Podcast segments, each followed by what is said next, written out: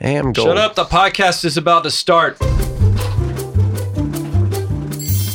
You know, I actually beat you in there by uh, ending the conversation with Jen. Am I? That's true. Yeah. Yeah. Yeah. It's the first time Hello. a conversation was actually going on. Yeah. You know, uh, the first guest to email into the show, guessing what Joey and I were talking about before we started recording, is going to uh, win a free guest spot on the next episode. We'll fly you out at your own expense. I never agreed to that. Anyways, hello. Sorry about that. Welcome to Celluloid Breakdown. Sean, Yay. applause, please. Uh, it was, God damn Or the it. song All right. again. what a professional show. It's okay. Claiming my Sean. It's time. okay. sorry. Reclaiming my And you hit the time. worst Oh Reclaiming my drop time. because it's the longest and you Do not can't take that stop away it. from my time. time belongs to the little lady from Oh, California. God. I forgot to fix that Oh, one. Great. Thanks, Sean. All right. And that was Sean. That's Sean Farr. Sean Paul. Okay. And across from him is Derek Laporte. Hello. Next to him, Tim Snow. Sorry, guys. Clear my throat. I get applause. You deserve it. It was for me. I do. Thought it was Welcome group back. applause. Oh, you were here last week. You feel like it was group applause? It was group. Yeah, for everybody. Felt like it was for me. You can steal it if you want, but you know. Yeah, it was for everybody. It's Felt for like it was for Tim. It's okay. yeah. it's like when you give a birthday gift and then everyone behind you is like, hey, that's a group gift. Yeah. yep. yep, yep, It's from all of us. yep. Signing the card. exactly. Okay, so uh, we watched the classic Vertigo. More than the classic. What do you mean, Derek? I mean, people say this is the greatest film ever made. Some people do. it did supplant Citizen Kane as number one, I think, on a bunch of lists. Yeah. Some 2012 list, yeah. Yeah. But who- you know, it's a I think list. it was the British, though. Fucking Brits. Sight and sound. So, Sight and Sound, yes. so I think it's like a Also, number collection of seven on critics. AFI, I think. Wow. Yeah, what, who who cares what they think? But but Sight and Sound's actually like you know international critics and directors vote that thing. So supposedly knowledgeable people, no, that's so good. forth. Uh, this was directed by Alfred Hitchcock. Even though I know you, you probably knew that. Yeah, I, just, probably. I had to say it. I have to say it. Who is this Hitchcock? Uh, the screenplay by Alec Koppel, Samuel Taylor, and I think Alfred Hitchcock probably helped him out too. So I, uh, I just wanted to. I think we should stay say that every time. Won't we? Yeah, I should might announce as well. more of these people. Yeah, That's Two all. more credits. Yeah. At the There was beginning, another like they guy did in back there, too. then. Yeah, well, those are the two I have on the uh, Wikipedia. Although I should probably check. IMDb. Yeah, it's based on the novel De Entre de la Mo- De de Entre les Morts. Mm. Yeah. Did you know that Joey can't speak French? Did you know that I actually did take French lessons when I was in second grade? Second grade. Oh. Yep, it's weird. second grade I mean, French. it would makes a lot more sense. We should learn languages a lot earlier than we do, but We should. We should. Yeah, it's better to learn. Yeah. but Movies. this is yeah exactly. This is a film podcast. Yes, it is. Derek, let's give us, uh, please give us your first impressions. Uh, this is I don't know third, fourth, fifth time watching this. Wow. Mm. Um, it's changed a bit uh, over the time. Like I remember the first time I watched it, and I didn't know what was happening or going on, and like how big uh, twist reveal, which kind of happens in the middle of the film, really Yeah. kind of like you know um, how it was surprising.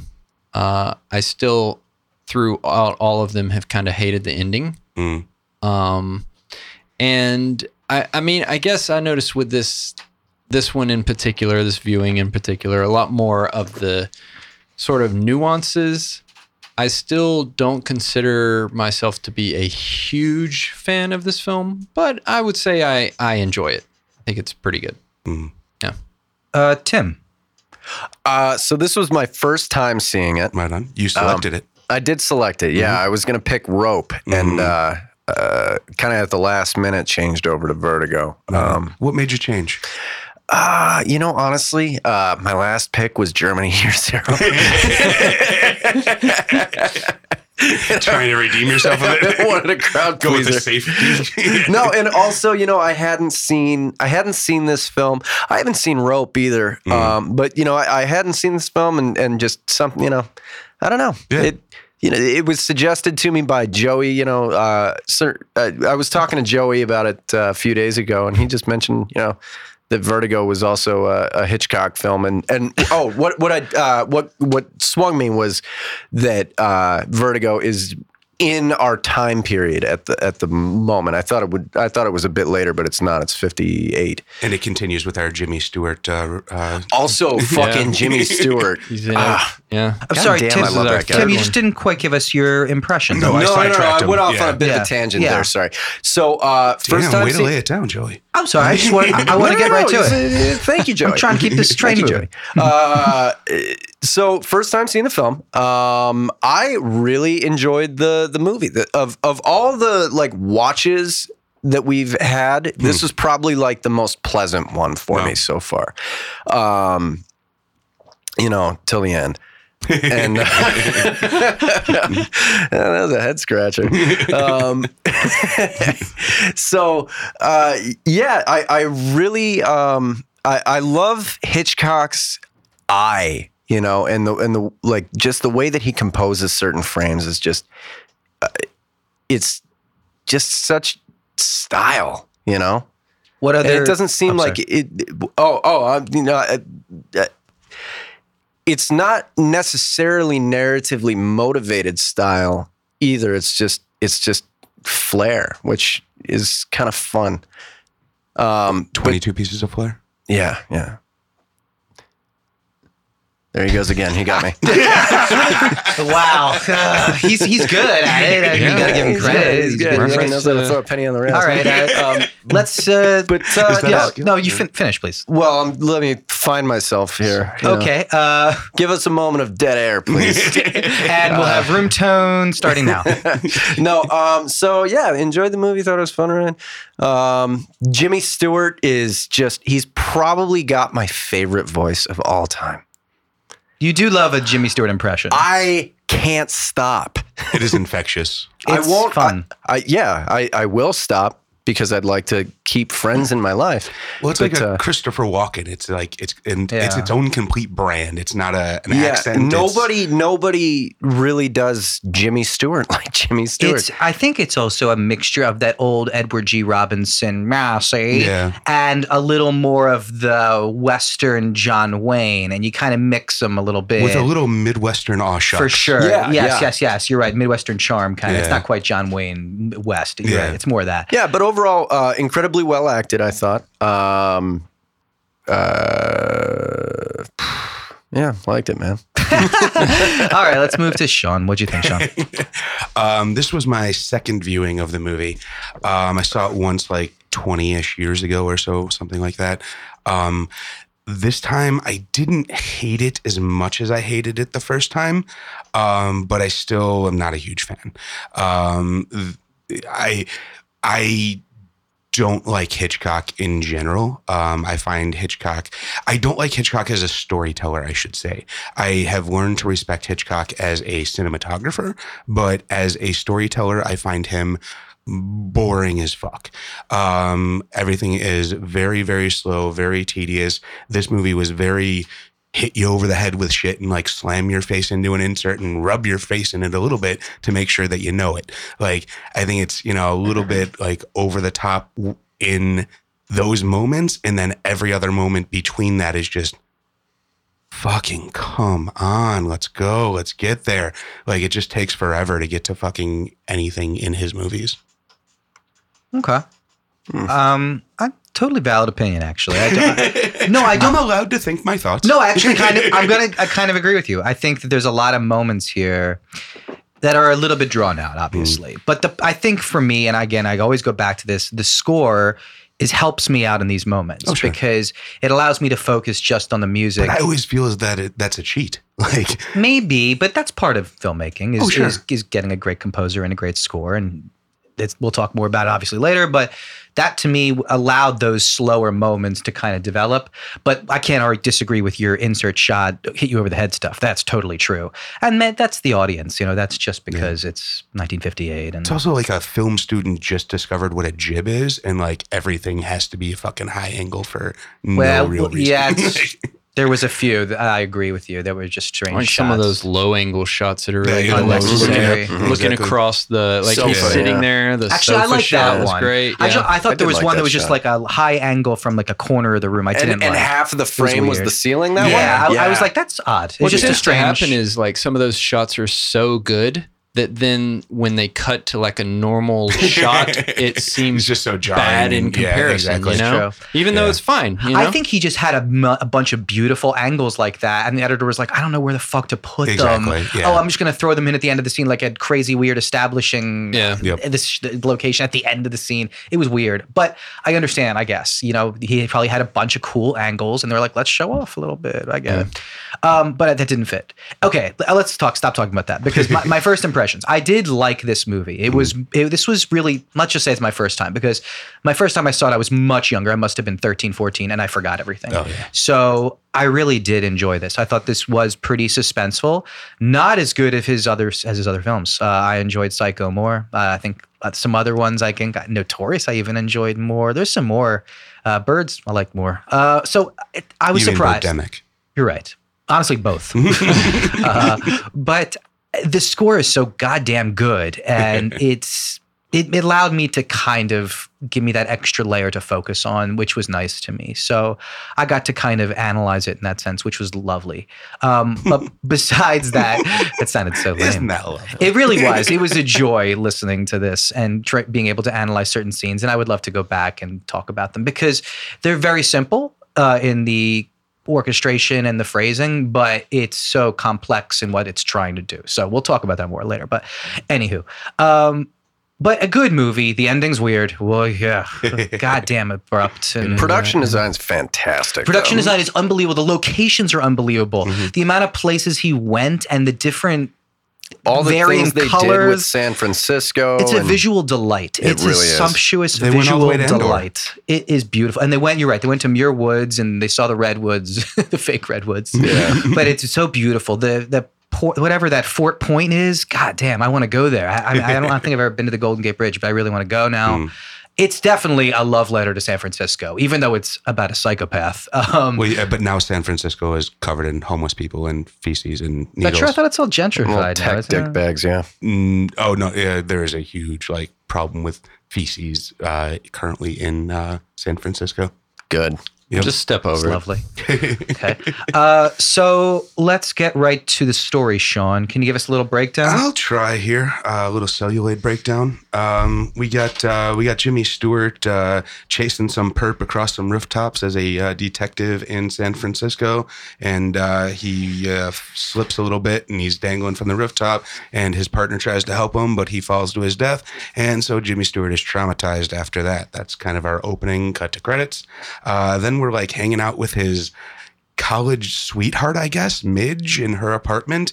We're introduced to her, which is like weird because she's like really like 30 years younger than him, but somehow they went to college together. Um, but then uh, he gets hired or he goes to see a uh, an old college buddy.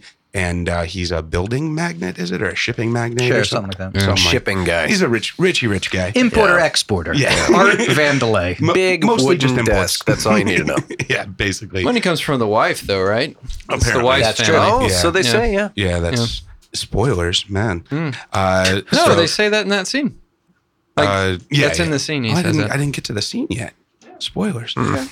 For 10 seconds from now? Yeah, yeah. Okay. okay. So he's meeting with his bu- with his buddy, whose wife is super rich. Okay, now it's not a spoiler. and uh, the buddy hires him to follow his wife around because apparently his wife think or he thinks his wife is possessed, and uh, he wants to. Uh, uh, he thinks she's gonna hurt him, hurt herself or something. So, or no, that, is that what it is? Yeah, Thinks his Kinda. wife is Yeah. possessed. He's worried she's going to, I don't know, wants him Do to something follow her. bad. and figure it yeah, out. yeah, just yeah, hang out, make sure she's cool. Uh, he ends up following her really, really poorly, but she doesn't notice. Um, they he oh she jumps into the San Francisco Bay, which is like a two foot drop, but somehow she gets knocked unconscious, and he has to drag her out of the San Francisco Bay. Uh, he uh, brings her back to his apartment. Uh, she wakes up. Not as freaked out as you should be about waking up in some random apartment, but Also Uh, naked Mm-hmm. Hmm. yeah, yeah, yeah, yeah, yeah, and Yeah. super down with it. yeah. she wasn't super down. Uh, she just She She wasn't. was more down than she should have been. that's Yeah. true. Well, we'll but find out she- later in the, perhaps in the explanation why those things might be. the Jesus, case. Spoiler spoilers, Derek. so obviously they fall in love, um, and uh, you know hijinks ensue. Uh, basically, what? Uh, oh, the uh, Midge sees her coming out of the apartment, so Midge gets jealous. Obviously, Mm, yeah. that's a whole like B story that just kind of Yeah, disappears. it really fizzles out, huh? Yeah. now that I'm Yeah. thinking of it, of Yeah, course, yeah, she just, Midge. just the fuck appears in the third Midge. act. Poor little Leach. Midge. Yeah, yeah. After spending all that time after college, Yeah. they've been together for what 30, 40 years now, and uh, Yet another loose end, Al. There's another ending where Midge is there at the end of the movie. Is there? So there's an yeah, alternate ending. correct. Oh, Fuck we'll, outta I'll talk here. about we'll that get in to a that in a bit. minute. Okay. Yeah. Uh, so yeah, the uh, um, where the fuck were we? Oh uh, yeah, so then uh, they're you know hijinks ensue. They're having love around town. Uh, then she decides she's got to go to this old Spanish mission and check it out. And she's like, "Hey, if I don't see you again, everything's cool." She runs up to the top of the mission and commits suicide. Apparently, Wait, doesn't he bring her there? Because no, that's No. later. that's the second time. This is this is her egging him to the place basically oh, because she mentions the whole dream and everything, and then he's Yeah. like, "Oh, I know that place. oh yeah, see. Yeah. yeah, see, I know that place." All right, Uh, I'm gonna no. So then his buddy goes away. Um, we uh, ba- basically Jimmy Stewart breaks down into uh, sort of uh, psychosis, or what do they Yeah. call it? Well, we get Melancholy. melan- melancholia. miss one he has scene, acute though. melancholia. You yeah. missed the one scene where he is in like that trial. Oh, basically. yeah. Oh, Well, yeah, we have the trial with like the weirdest, most rude judge in the world. Where he's like, so apart from the fact that you're a giant piece of shit, which I don't want the jury to take into account. I don't want the jury to, to be thinking about what a It was horrible the most coward you are. informal, yeah, mistrial. Dick. It did not make any with sense. only even- seven jurors. And it was just yeah, for all with the exposition. seven jurors, and yeah, and, and they're all just sitting around a table. And I don't really n- understand what came of that trial. What were they? What was? Well, they what were was trying- I being think they were tried? quitting him. basically they were trying to say that what what they all concluded was that she committed suicide, but he did not. He was not to blame. Oh, so Yeah. Hmm. Mm. so he wasn't on, but he wasn't on trial, right? Like he well, was. a they had witness? to determine that. I guess it was Yeah. like an internal affairs. That's, uh, oh, maybe you ma- know. Hmm. Yeah, that's Mm. weird.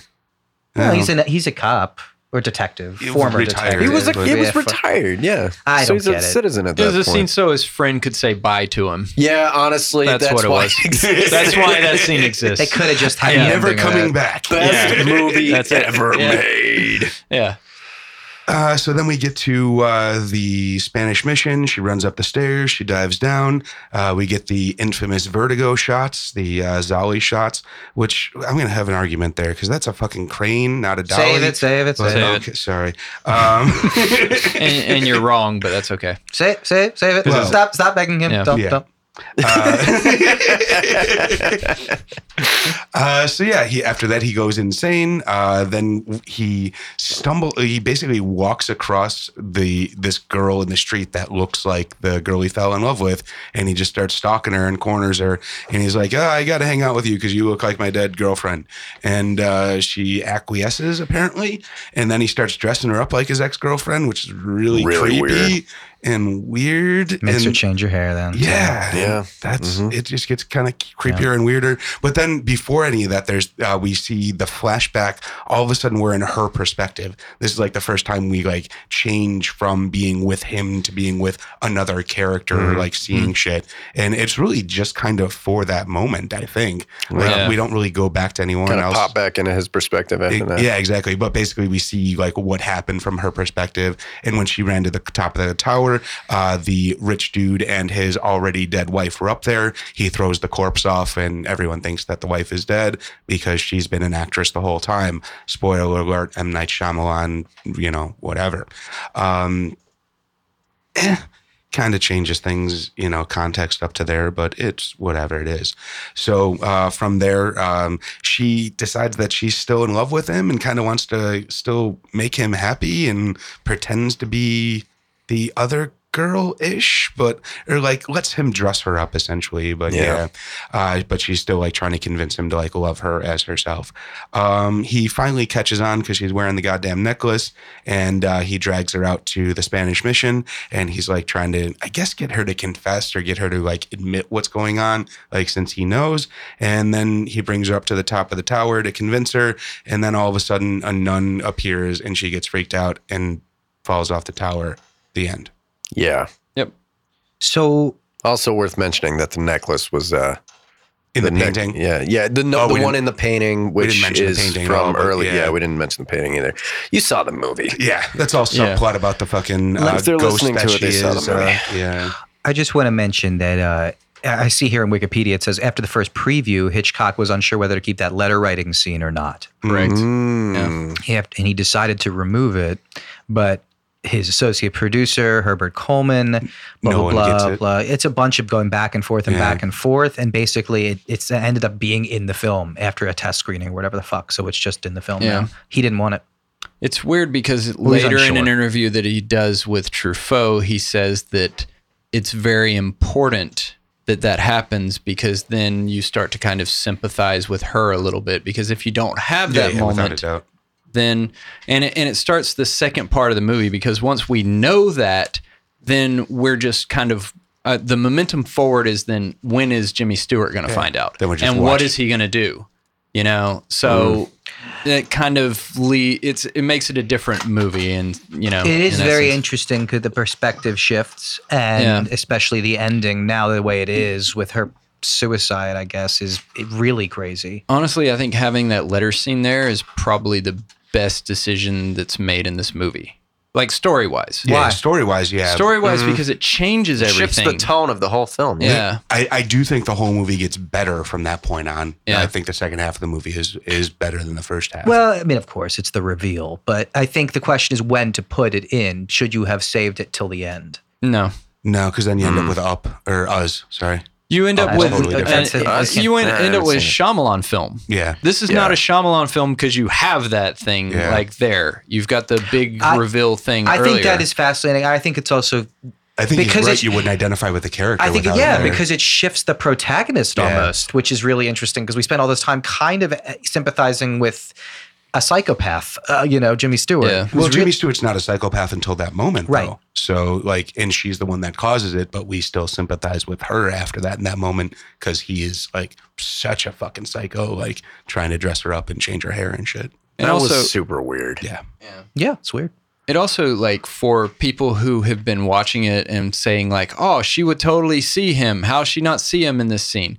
Like all of that is Oh, that's all intentional. acting, She yeah, Mm. yeah. knows that he is following her. She's acting like like everything she's doing is Right. acting. Right. like through the whole thing. And then there's one moment where it seems like at least Kim Novak, the way she plays it, is her actually being honest and true. And Hmm. it's like going up to the about to go up to the tower. And they have a Right. scene. Yeah. The tossing and kind of turning s- at, the, Yeah. at, the sta- at the foot of the stairs. Uh Is that what you're talking about? I'm, I'm sorry. talking about before she goes so Right before, the first time the first time. Okay, The I was first not time. talking about that. Okay. up to the tower. Like they're in the they're in the park area or Yeah. whatever on the grass. Oh, I And got she you. says- She admits. She I got it. She I said, know uh, what you mean. yeah, she says it's not supposed to, it wasn't supposed to happen this way or Right. something like, some line If like we never that. talk again or we never Yeah. see each other again, but we just still, yeah. Yeah. Okay. Um, I, I thought it was, apart from the ending, which was abrupt, I liked the story. I thought it was a cool reveal. It did, it just take a long time to get there. The first act or two was just too long. It just Yeah. could have been cut down. And it really lost the momentum that like a psycho would have. And, it, you know, it just took too long to get to the good, the meat of the p- and potatoes of the story. That Did was you the think problem to so, me. Dare? Um, I didn't. I, mean- didn't think that. You thought it was fine? Really? Yeah, I I, I think- kind of enjoyed the pace of the film. Yeah, I mean, I think it's it's fine. I think there are some bits which are slower, but I think that the first part of the film is like when he's. I, I think that the things that he's doing following her are not particularly that interesting. and you're not invested yet. Yeah, So like true. there, you, Mm-hmm. Yeah, that's fair. there's you know once you actually start to care about a character, it's a lot easier to go along with like these just sort of random car rides and like you know just observing someone. But if With you're one not, too many unnecessary turns. yeah, true. Yeah.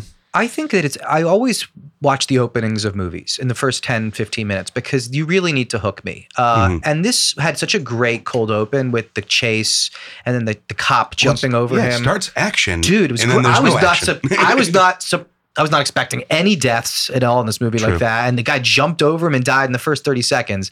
I was like, wow, okay, it's this kind of movie. And then we had like this 10 minute scene with him and Midge. Yep. And I was like, Ugh. oh, Yeah, Yeah, that it's was like a Mary Tyler Moore show. Like Yeah. it was very, lost all the momentum. and especially because that thread doesn't pay off in any way. Right. There's Really like- doesn't. There's nothing about that. It's just like I don't know. It's, it's not even a red herring. It's just like Well, filler. Yeah, Derek Like, hasn't Derek hasn't uh, mentioned his Oh, that's midge right. point yet, Yeah. but like it seems like based on that because I was I was with you with just like wow that's a fucking loose end, Yeah.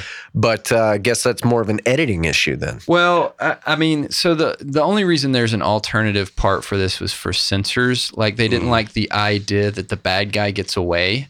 So, or that the, or that at least it doesn't say that the bad guy suffers Yeah. and gets caught or whatever. So, for the censors, they had um they had this scene afterwards, which is with Midge and him, and they're listening to the something about the fact that they're after the guy or they've caught the guy or whatever on the radio, and then it's just that's it, and then they Cop turn out. the radio off, and then he's looking out like basically he's looking outside at the city.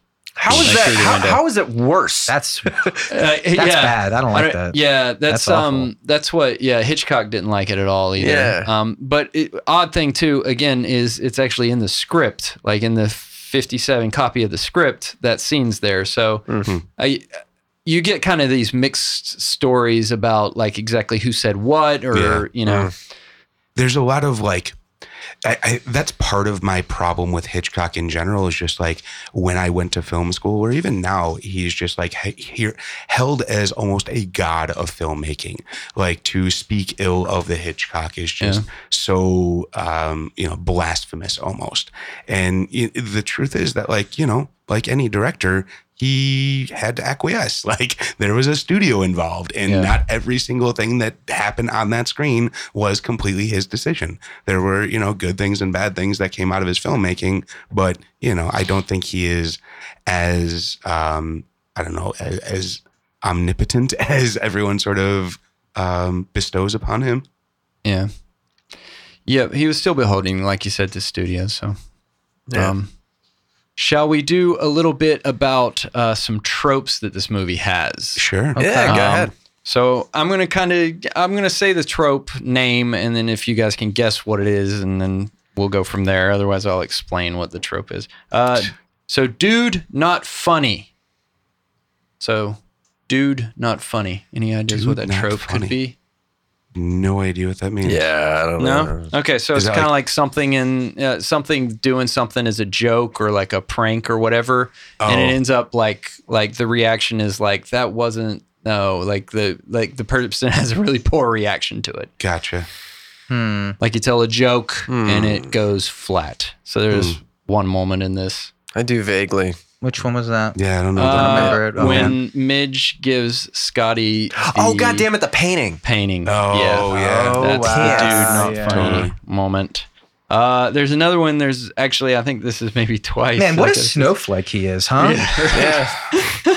god damn. And that Um, scene, like, so tonally, like, weird for this movie. Agreed. It's Like, weird, it's yeah. It was an odd one. It's like a sitcom jammed into the middle of this, like, weird fucking. It was out of Friends. It was It- out yeah. of Friends. Yeah. It felt like something like Rachel painted for Ross. Yep.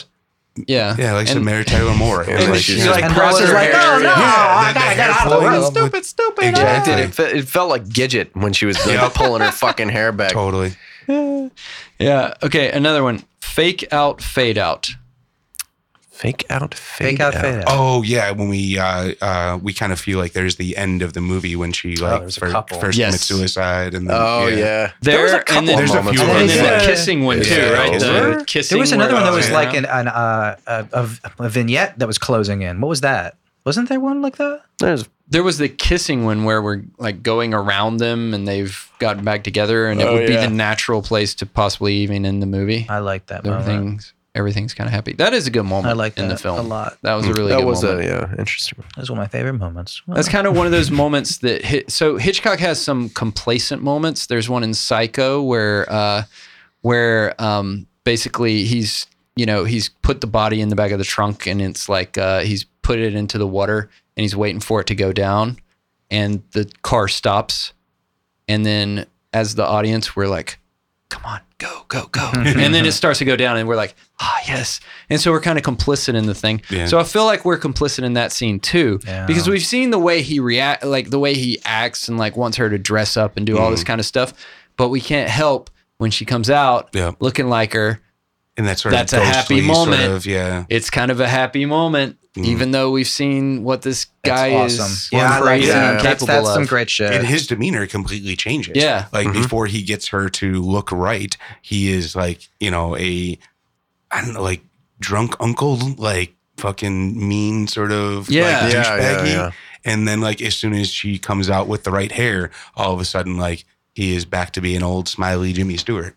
yeah You could definitely look at this as a very harsh critique on toxic masculinity. yeah Yeah, Seriously, you really could. or male, uh, whatever, uh, over over aggression. I Mm-hmm. don't know, whatever you want to call it. The male gaze. yeah The- To, an- to an Don't be extreme. I mean, homophobic. he wasn't just gazing; he was He was- grabbing he's grabbing and Shoving and- around. and, ver- and verbally abusing and psychologically torturing. Yeah. yep Was is there any other tropes, uh, Derek? Um, yeah, so I got another one here. Um, I don't know if this one's very good. We'll we'll go with this one an- anyway. Um, is that the best you can do? Hmm. Uh, so that's when that's that's when you do something and then like you do something big and then like the person's reaction to it is Oh. like minor. Yeah, yeah. No, That yeah so they say that's that's when uh uh the like the line delivered by Judy uh when she presents herself to Scotty in the black dress, but his reaction Oh, remains yeah. underwhelming. yeah. So it kind of established that trope. Hmm. Apparently, Yeah. yeah, man, he is awful. he is awful. He's kind of In this movie, he's bad. Like, I don't tell it- like there's two hers, there's two hymns in Yeah. it. You Yeah. know, Yeah, there's there the hymn really in the is. Yeah, there's first, the, and then yeah, the him second hymn. after melancholia. I Yeah. think Hitchcock almost accidentally fell into this this philosophical deep movie. Uh, maybe I'm maybe I'm wrong in that sense, but the idea of of how we're looking at ourselves almost because we are forced to empathize with this psychologically insane person who's gone off the deep end is actually really fascinating. I don't know if he meant it like that. Honestly, I don't know if he meant all this le- the Mm-hmm. I layered mean, stuff. I- yeah, we we have a lot of connotations that are putting on it because of our modern day thinking. But Mm-hmm. Yeah, like, that's true, but- yeah, I mean, just our our perspective on psychology. Like, you know, back then, psych like psychology was a comedic element. Like, it, you know, if you were having a mental breakdown, that was something that was like uh, not not looked at the same way it is today. And so I think you know, along with you know all these masculine elements and things like that, I I think it's more of just that's the way things were more than his commentary on it. I no, I agree, and I think there's a lot of good commentary. The Mozart stuff was really good. Mm. You know, saying how music doesn't solve this problem, and uh, the doctor was like, "Oh, really? Duh. Oh, that sounds like a good idea. Maybe we should ask about his father." Oh. Well, I mean, I hope when he's making this, he has some self awareness about the fact that he's always casting blondes as Mm-hmm. their his leading lady, and and here, you know, he has a lot of Jimmy Stewart's character are at least somewhat what Hitchcock does in his creation of these films. You It's true. Hmm. know, he is sort of obsessed Mm. with things. So I Here, put on this and- blonde wig and play this part. right basically and i mean i i think that like um i think that there has to be at least some awareness of that Hmm. because i don't think i think Now that it, you're it saying wouldn't it, I work think if so. there wasn't I think so. you I know? think this is later in his career. He's he knows the deal. He's he's he can get a little meta. yeah I think. yeah Hmm. I think you're right. yeah I'm wrong. he, he he didn't want to cast kim novak apparently Wow, she's Initially. good. she Uh, is excellent in this, Wow, I she's think. good. I Yeah. did not know she was this good. he Was there also a reason? didn't think she was that good in this either Really? Really? afterwards yeah Honestly, Uh, I, I tend to agree with him. I wasn't a huge. You fan didn't of her. like her? Really? Like, I mean, she's pretty, but like you know, a lot of the uh, there's a lot of like overacting melodramatic stuff. well, but, like, when she's Really playing the high aim as actress, well. yeah, yeah, and that is like the separation. That is a, a hard thing to say, certainly. But Yeah, because yeah, she's playing. So she has to play two different characters, but Yeah. Mm-hmm. also like a character playing another character, and then she plays Judy, who's we don't know if Judy's a real person, like, or Mm-hmm. if that's her again playing a character right, because of the accent that she has, which is totally different. Yeah.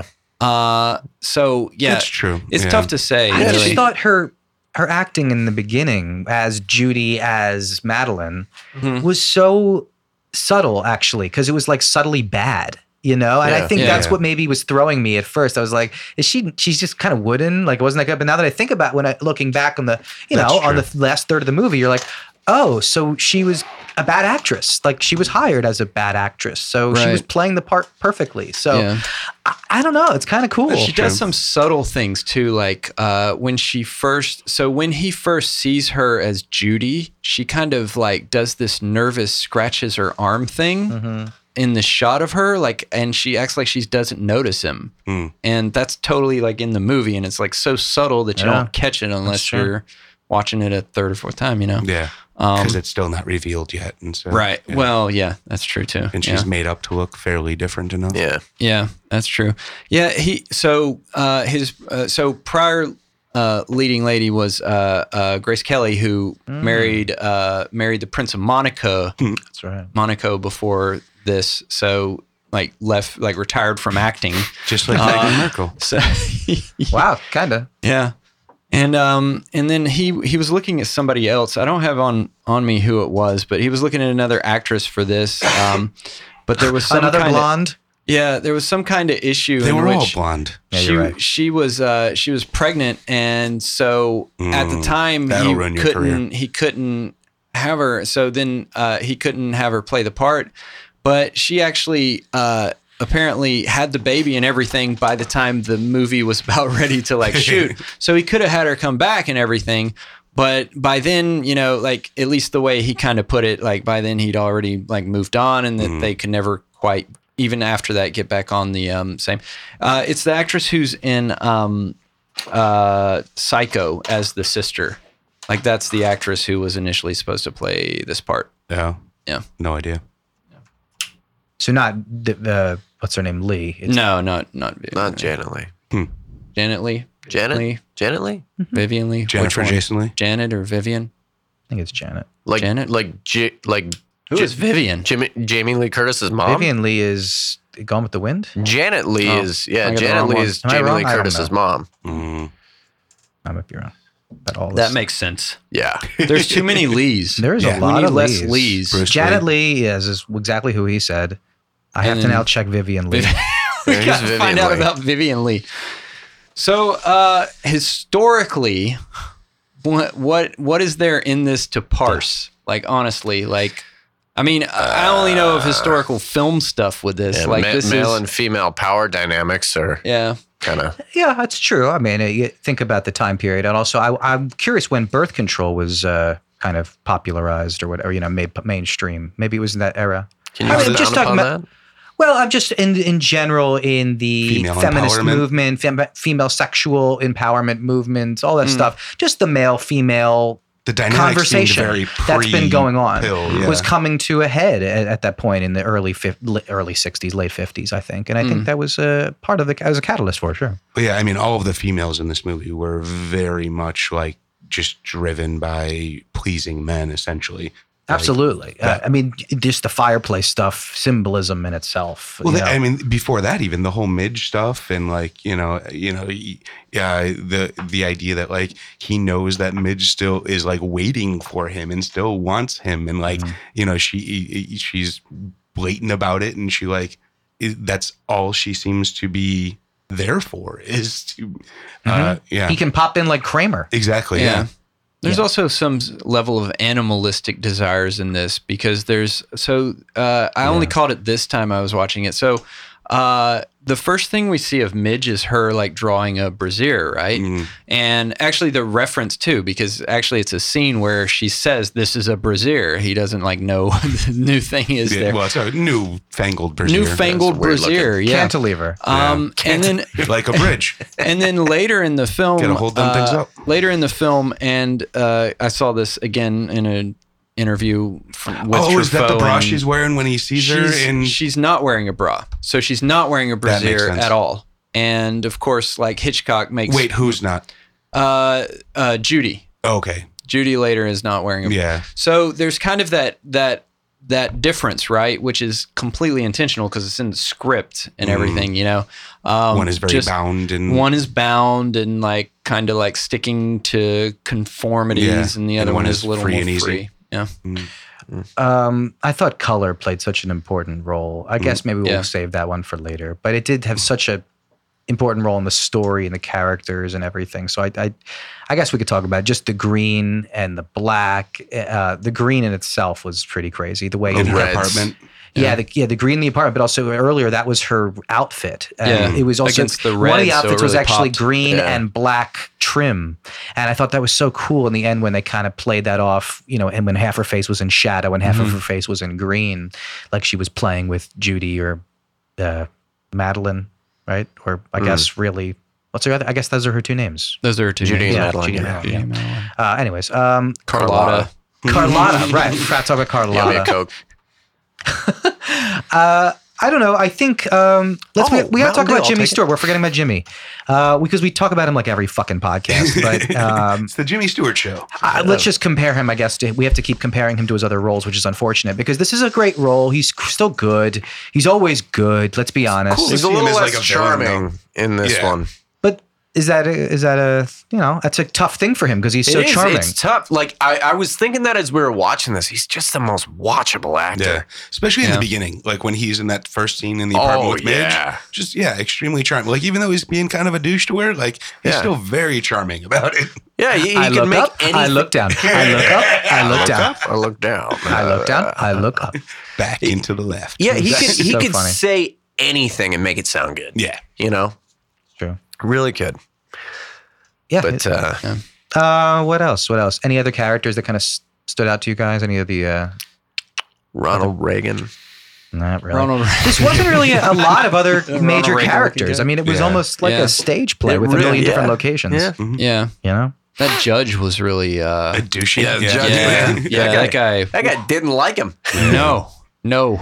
let me just say, I feel bad for Midge a lot. I liked Yeah. Midge. Okay, thought she was great. Yeah. Midge Yeah. is great. she was a good Hitchcock didn't That's a good do woman Midge right justice. You know what I mean? Like her character, because she just drops off the face of the Yep. earth in the third act. there. Yeah.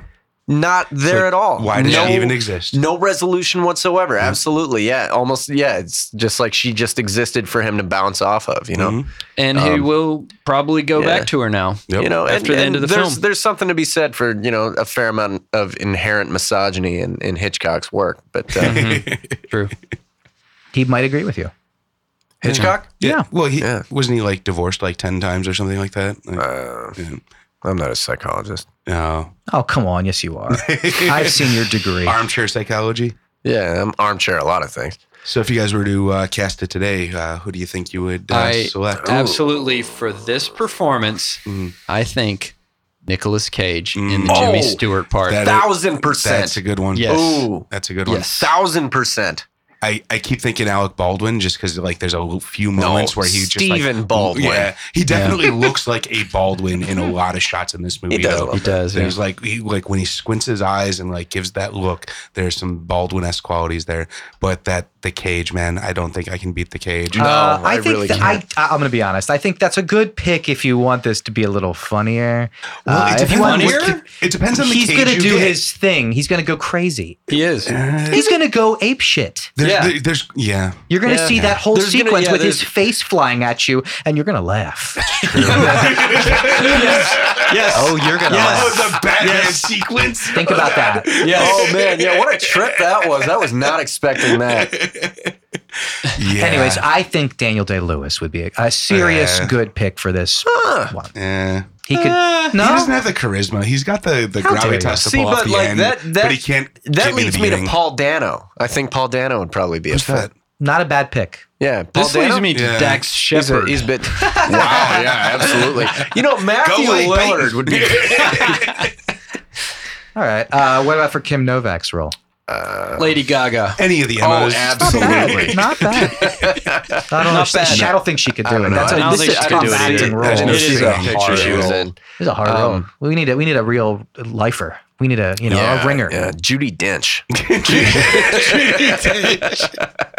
But it's got to be someone like a third of the age of Nick Cage. Okay. All right. So, Wait, we're uh, making this movie oh, with Jennifer Lawrence. Uh, that's too old, I think. No, I think it's okay. No, she. I, I feel like she'd be good in that I part. still think I still She think does look young. I still think Dax Shepard and Judy Dench. You got a hit film. It's not You Harold gotta and hit Maude, man. I mean, I, we're paying to see that. for sure. Yeah. Definitely. Yeah, I'll go to see Uh, Not that. a name yeah, actor. That gets ten bucks out of Yeah. me. Sure. What about the uh, the college friend? Mm. Uh, Reese Witherspoon. Totally. Yeah. Yeah. I can see her doing And this. a, a little flip casting. Ooh. Yep. Oh, you're talking Yeah. about Midge. Oh, yeah, okay. Midge. Oh, I no, thought you were talking yeah, I about the thought, other I guy. thought you were Oh, talking I- about the uh, the dude. Yeah, I was talking about the the uh, shipping magnate, but Yeah. uh, Oh, oh well, my bad. Reese Reese, Witherspoon. Though, Witherspoon also. is From Midge, Midge? or uh, yeah. as The- both parts. Yeah, exactly. She Dual puts on parts. a mask and Yeah. Scooby Doo's it. I could see that. Uh, Ma- Matthew Broderick as the shipping magnate. Matthew don't know that he with can a- do, with like- a little mustache. Intimidating though. I was thinking. Eh, I was no, he thinking really can't. McConaughey. you know, Be good. Oh, shut my mic off for a minute. Uh, Don't do that. Carlotta Valdez. was it Carlotta. Carlotta Valdez. She was all right, man. All right. What was uh, Yeah, Tom man, she Cruise wasn't. in that? Um, I think it was a Ben Stiller movie where he's like got like really hairy forearms and he's like screaming and shit. yeah, Oh, yeah. what is Is uh, that- Tropic Thunder. Yeah. Is it Tropic Yeah. Thunder? Oh yeah, he's the Yeah. agent in Plays, Tropic yeah, Thunder. like like Goldstein or Rosenstein. Or Yeah. yeah, typical. I think that'd be a good Yeah. shipping magnet. Now I just want McConaughey, Dax Shepard, Judy Dench. this is a fucking horrible movie. I tell you what, Dax, man, she she's just acting strange. I think she's got a touch of the vertigo. Here, hang on a sec. I'm gonna pop my shirt off. Oh yeah. Uh, Joey, what it sound like? Okay, so there's not too much to say about the other stuff the dialogue, the sound effects, the background sound. It was pretty standard. Um, Studio sound was decent. Uh, the, when the dialogue was used for the close up sound, the actual production sound, it sounded pretty nice. And that, I think, is a testament to the really great microphones and microphone preamps of the late 50s. Uh, they were probably using some great post war Neumann mics, you know, some really great German stuff. Anywho. Uh, Who? uh, Mm, When we so- stole all their scientists in Operation Paperclip. I think Joey saw my eyes glazing over. I had to switch topics, so I'm going to try to circle back. Somebody out there really cares about this. no, just not- no. no, It's somebody just does. me. Email us in. Joey feels bad. Yeah. I always feel bad, so who cares? Celluloid break Yeah. in the Twitters. Okay. Speaking of circling back, uh, the music was all about circles. I thought was really some beautiful moments. Uh, There's tons of beautiful moments here. We have, we can go down the line of Is all this my like a Seinfeld triangles moment? kinda. You know what? I might- Triangle, Sherry. if I start getting too Kramer-esque, just stop me, and I'll stop spinning around and talking about this score. Um, There's a lot of Kramer in this movie. for sure. so many we haven't Seinfeld talked about Kenny references Rogers that I don't Roasters. get. yet. exactly. Uh, so, first of all, the score by Bernard Herman. Herman.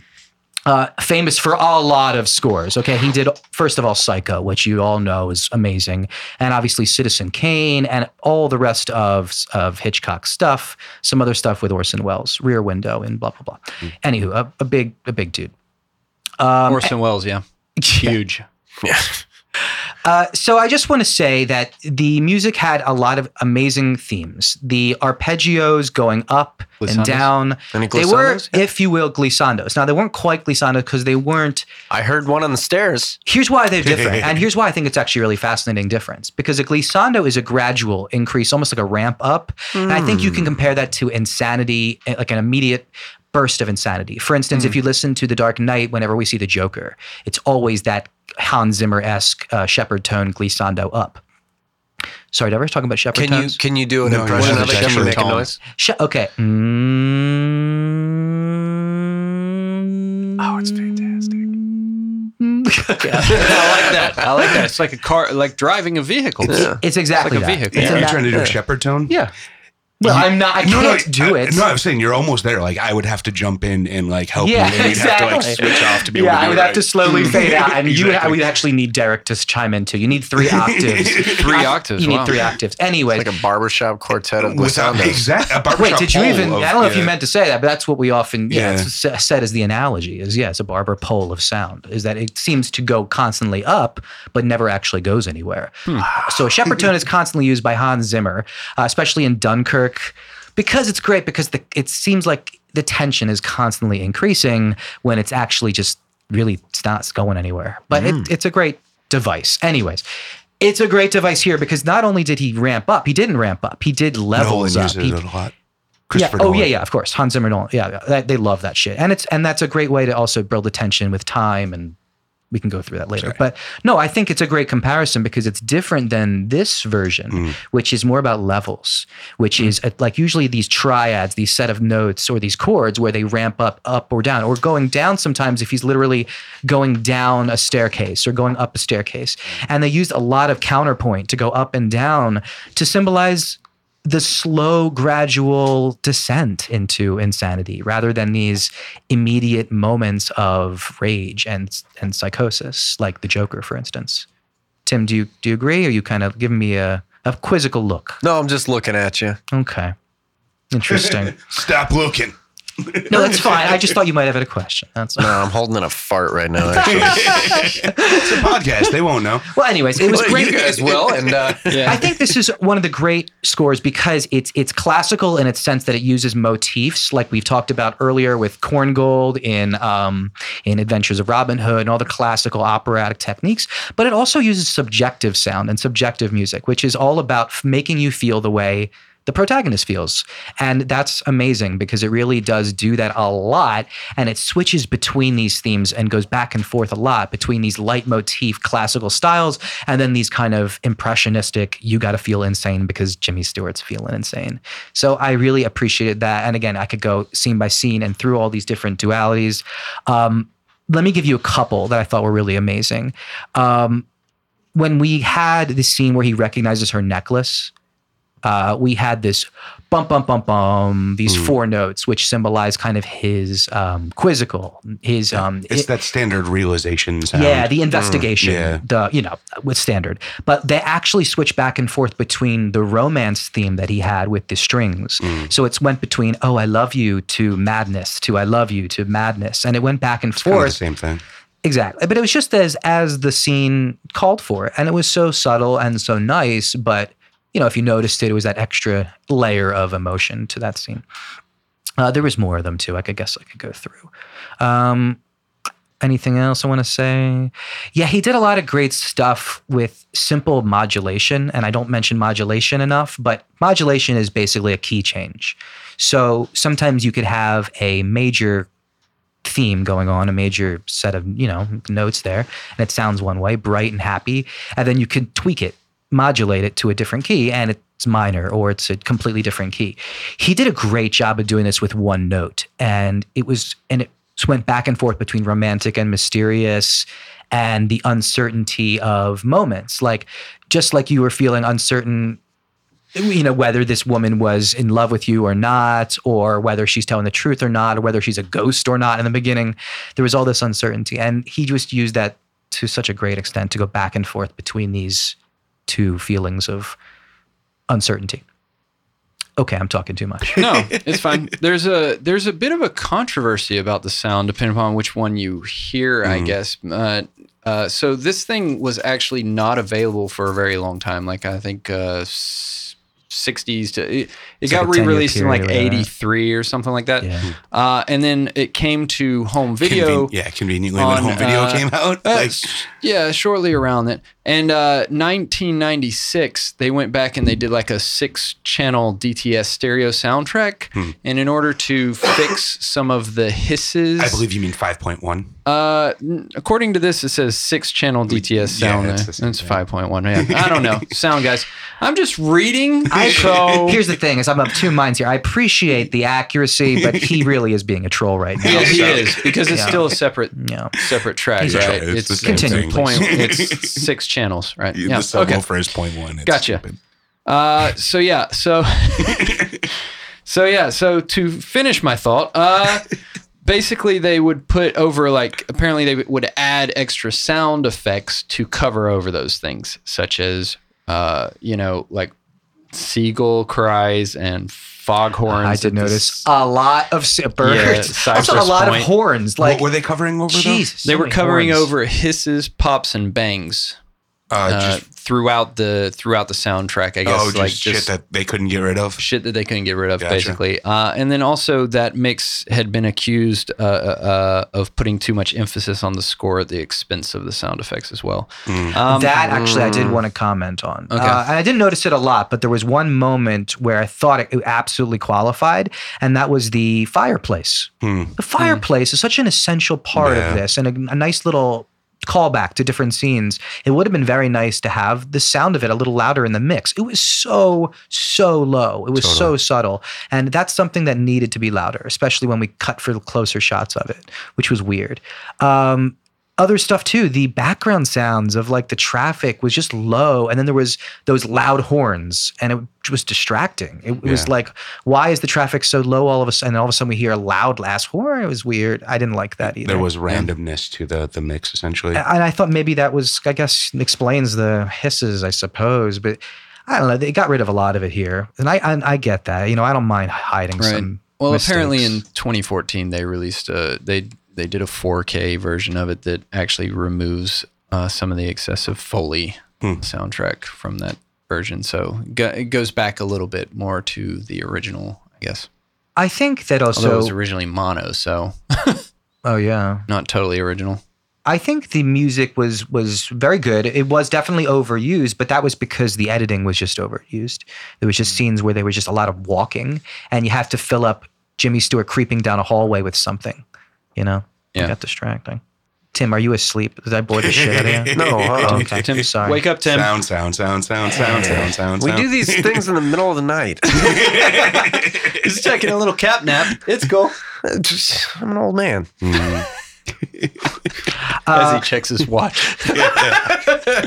let me just say a couple more stupid musical terms that I thought were fantastic. A, a great use of dissonance, uh, showing, and the ability this guy, this composer, to use simple major classical moments like the romantic theme and mix it with dissonant impressionistic moments is very impressive. This is a, a cross, be- a bridge between the old school and the new school of the time. And I really uh, appreciate it. And this was before Psycho, right? This is two years before that he got to really refine that technique and use it perfectly in the shower scene. Like literally, it's that, it's this exact technique to a climax to the perfect use and that's why we get the most iconic use of strings uh for murder you know what i mean it's still in use today probably so anyways kudos bernard herman you're yeah, amazing good job, dude. Way to go. you're good except okay let me say one more thing you did a little bit of a racist thing uh, sorry but i gotta point out one racist thing you did bernard uh, whenever we see carlotta's uh, valdez's grave trip scene Mm-hmm. we had a little bit of hand symbols there uh, yeah i get she's hispanic but we don't have to put hispanic music every time Mm, you hear a hispanic name true. guys just like you don't have to put native american music in mr smith goes to washington when you're making a racist joke about a savage that's uh, Really? a little bit They did that. yeah, Yeah. they did that yeah I gotta listen to that episode. I gotta start listening to this podcast. Yeah, you should. Be another listener. Anywho, uh, sorry, just to point that out. You know, Mm. I know, but you know, just try not to use the stereotypical music just because the person is that race. You don't have to do that. Sure. Okay, whatever. Well, gentlemen, I have a new game for us. oh, game. game time. Yay!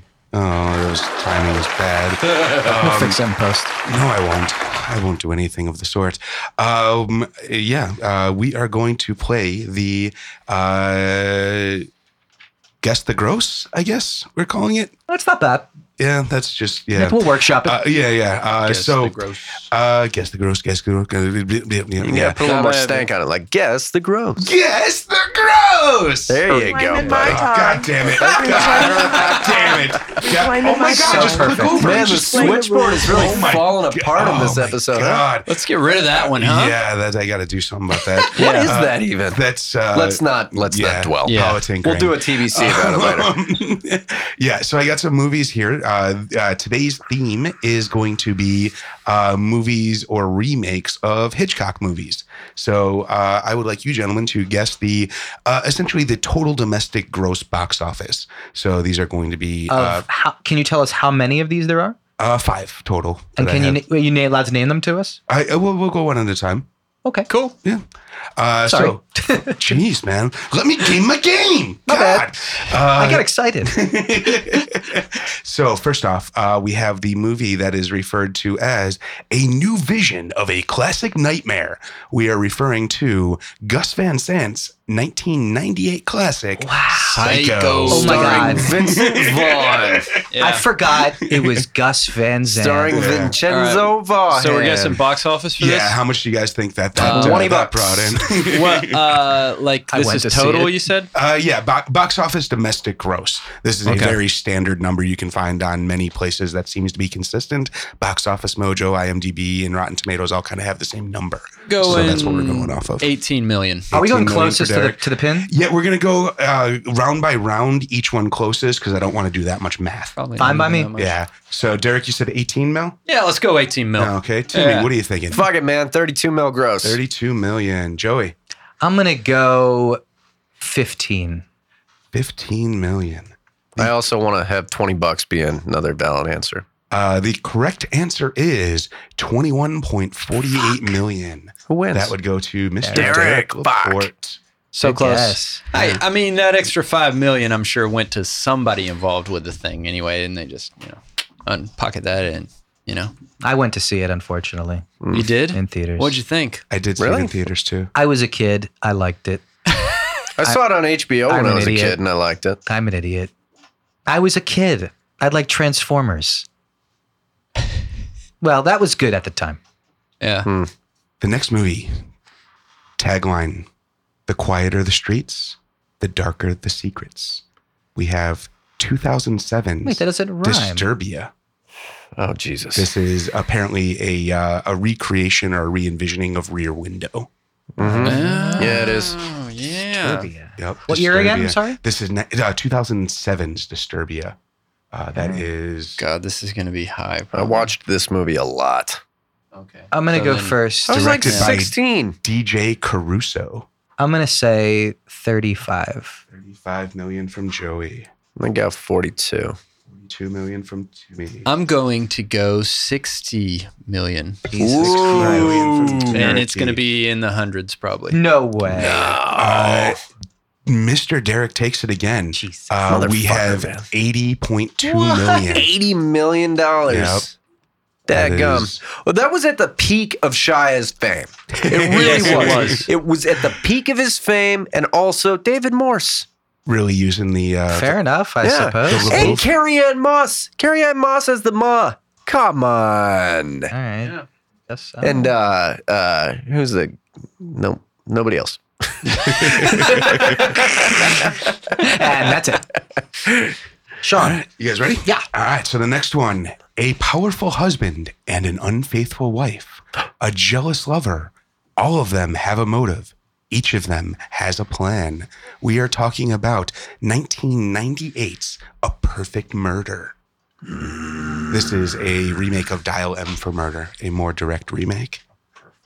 In a world. Yeah, this is Oh, I don't uh, remember Michael this. Oh. Douglas, I believe. Really? Uh, yeah, Michael Douglas, Gwyneth Paltrow, Vigo Mortensen. Mm. I've never even fucking How heard many, of this. how many sexy erotic thrillers does Michael Douglas have to be? He in? does a lot of them, I Michael guess. Douglas is a Everyone. sexy and erotic man.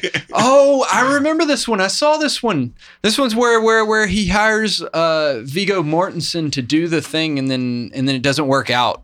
And then uh and then it ends up not being Vigo Mortensen hired somebody else to do it. oh, he's And the guy ends subcontracted. up Yeah, he's Mm. subcontracted. Never trust a subcontractor. That's the problem. Mm. Yeah. Yeah. Mm. Fucking workers these days, man. You just get, you hire someone, they don't fucking do They the job. hire somebody It's else. Fucking bullshit. They keep- man. Everybody's it keeps hiring outsourcing now. these totally, days. man. It's Yep. just, oh, All God. the way down. Uh, so, what do you guys think of Perfect Murder brought in? I haven't even heard of it, so I'm gonna guess Well, it's Michael Douglas. It's 30. 1998. Okay, so I'm gonna guess higher than my original guess. What are you gonna guess? Uh, 49 million. 49 million. All right. I'm gonna go 62. 62 million. We'll go sixty three. You son of a bitch! yeah, really? Fuck, fuck you, Mr. Laporte prices right you with a fuck out of there at uh, 67.6 Dang. million. Shit. Dang. 67 million. We need to write these Wow. answers down next Michael time. Douglas. Yeah, this is uh, well, Derek won, but uh, we got two more movies to go. So- Yeah, but Derek might not have guessed 63 I if he got the didn't hear first my 62. Three, though, so Well, I mean, you guys have been trading off who starts each time. Yeah, so I'll it is start not this one. time. I'll start this time. I'll That start this time. one doesn't. yet? That, and we need to Derek's write won that. them You haven't all. lost yet. I haven't he's won lost them yet. all. Oh, so going for a shutout, Mr. Laporte. exactly. All right, let's hear. it. Uh, let's see. Give me just this. ah, I know forgot what to the do my people job. want, you know? Um, Back then. Good night for money. Mm. Sean, we don't need this summary. It's okay. Oh. just, just I kind tell of like. us. Hey, shut I up! I, do. like the summary. Yeah, All otherwise right. I wouldn't Well, have I just thought remembered because it. he was having a second to Yeah. load it. That's all. sorry. Expect the impossible again. Mail us in with your thoughts on have- whether or not you like Sean's summaries. 2000, directed by John Woo. Mission Impossible 2, which is a remake of Notorious, apparently.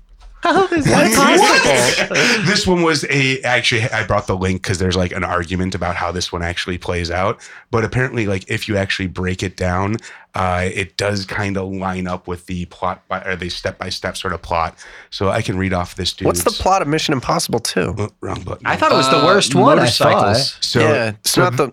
this guy's summary that kind of is supposed to encompass them both is an agent is teamed with a woman he's never met before uh, whose father has uh, been convinced uh, convicted for spying the woman agrees to revisit a past relationship as part of their mission to get close to the villain our hero isn't too comfortable with this but goes along with it the villain's amorous intentions distract him into jeopardizing his plans there is a smuggling uh, smuggling set piece at a racetrack. Uh, the heroine ends up drugged, and our hero must rush to save her. Uh, we are talking about Notorious or Mission Impossible 2 here. Or is it Hmm. both? I'm going It's it's a stretch, but I was looking for a few movies that That- are- Just because they have similar He needed plot five. points Yeah. He doesn't needed mean five. uh, I'm whatever. going I'm going high on this one. Yeah. I'm going I'm going 170 million. 170. Right on. Anyone else? Uh, Mr. Bonnier. 155. One. Two hundred million dollars. Probably going to get it. Two hundred It is million Mission dollars. Impossible too. Yeah, it's going to Uh, be big. It's Mission Impossible fucking two.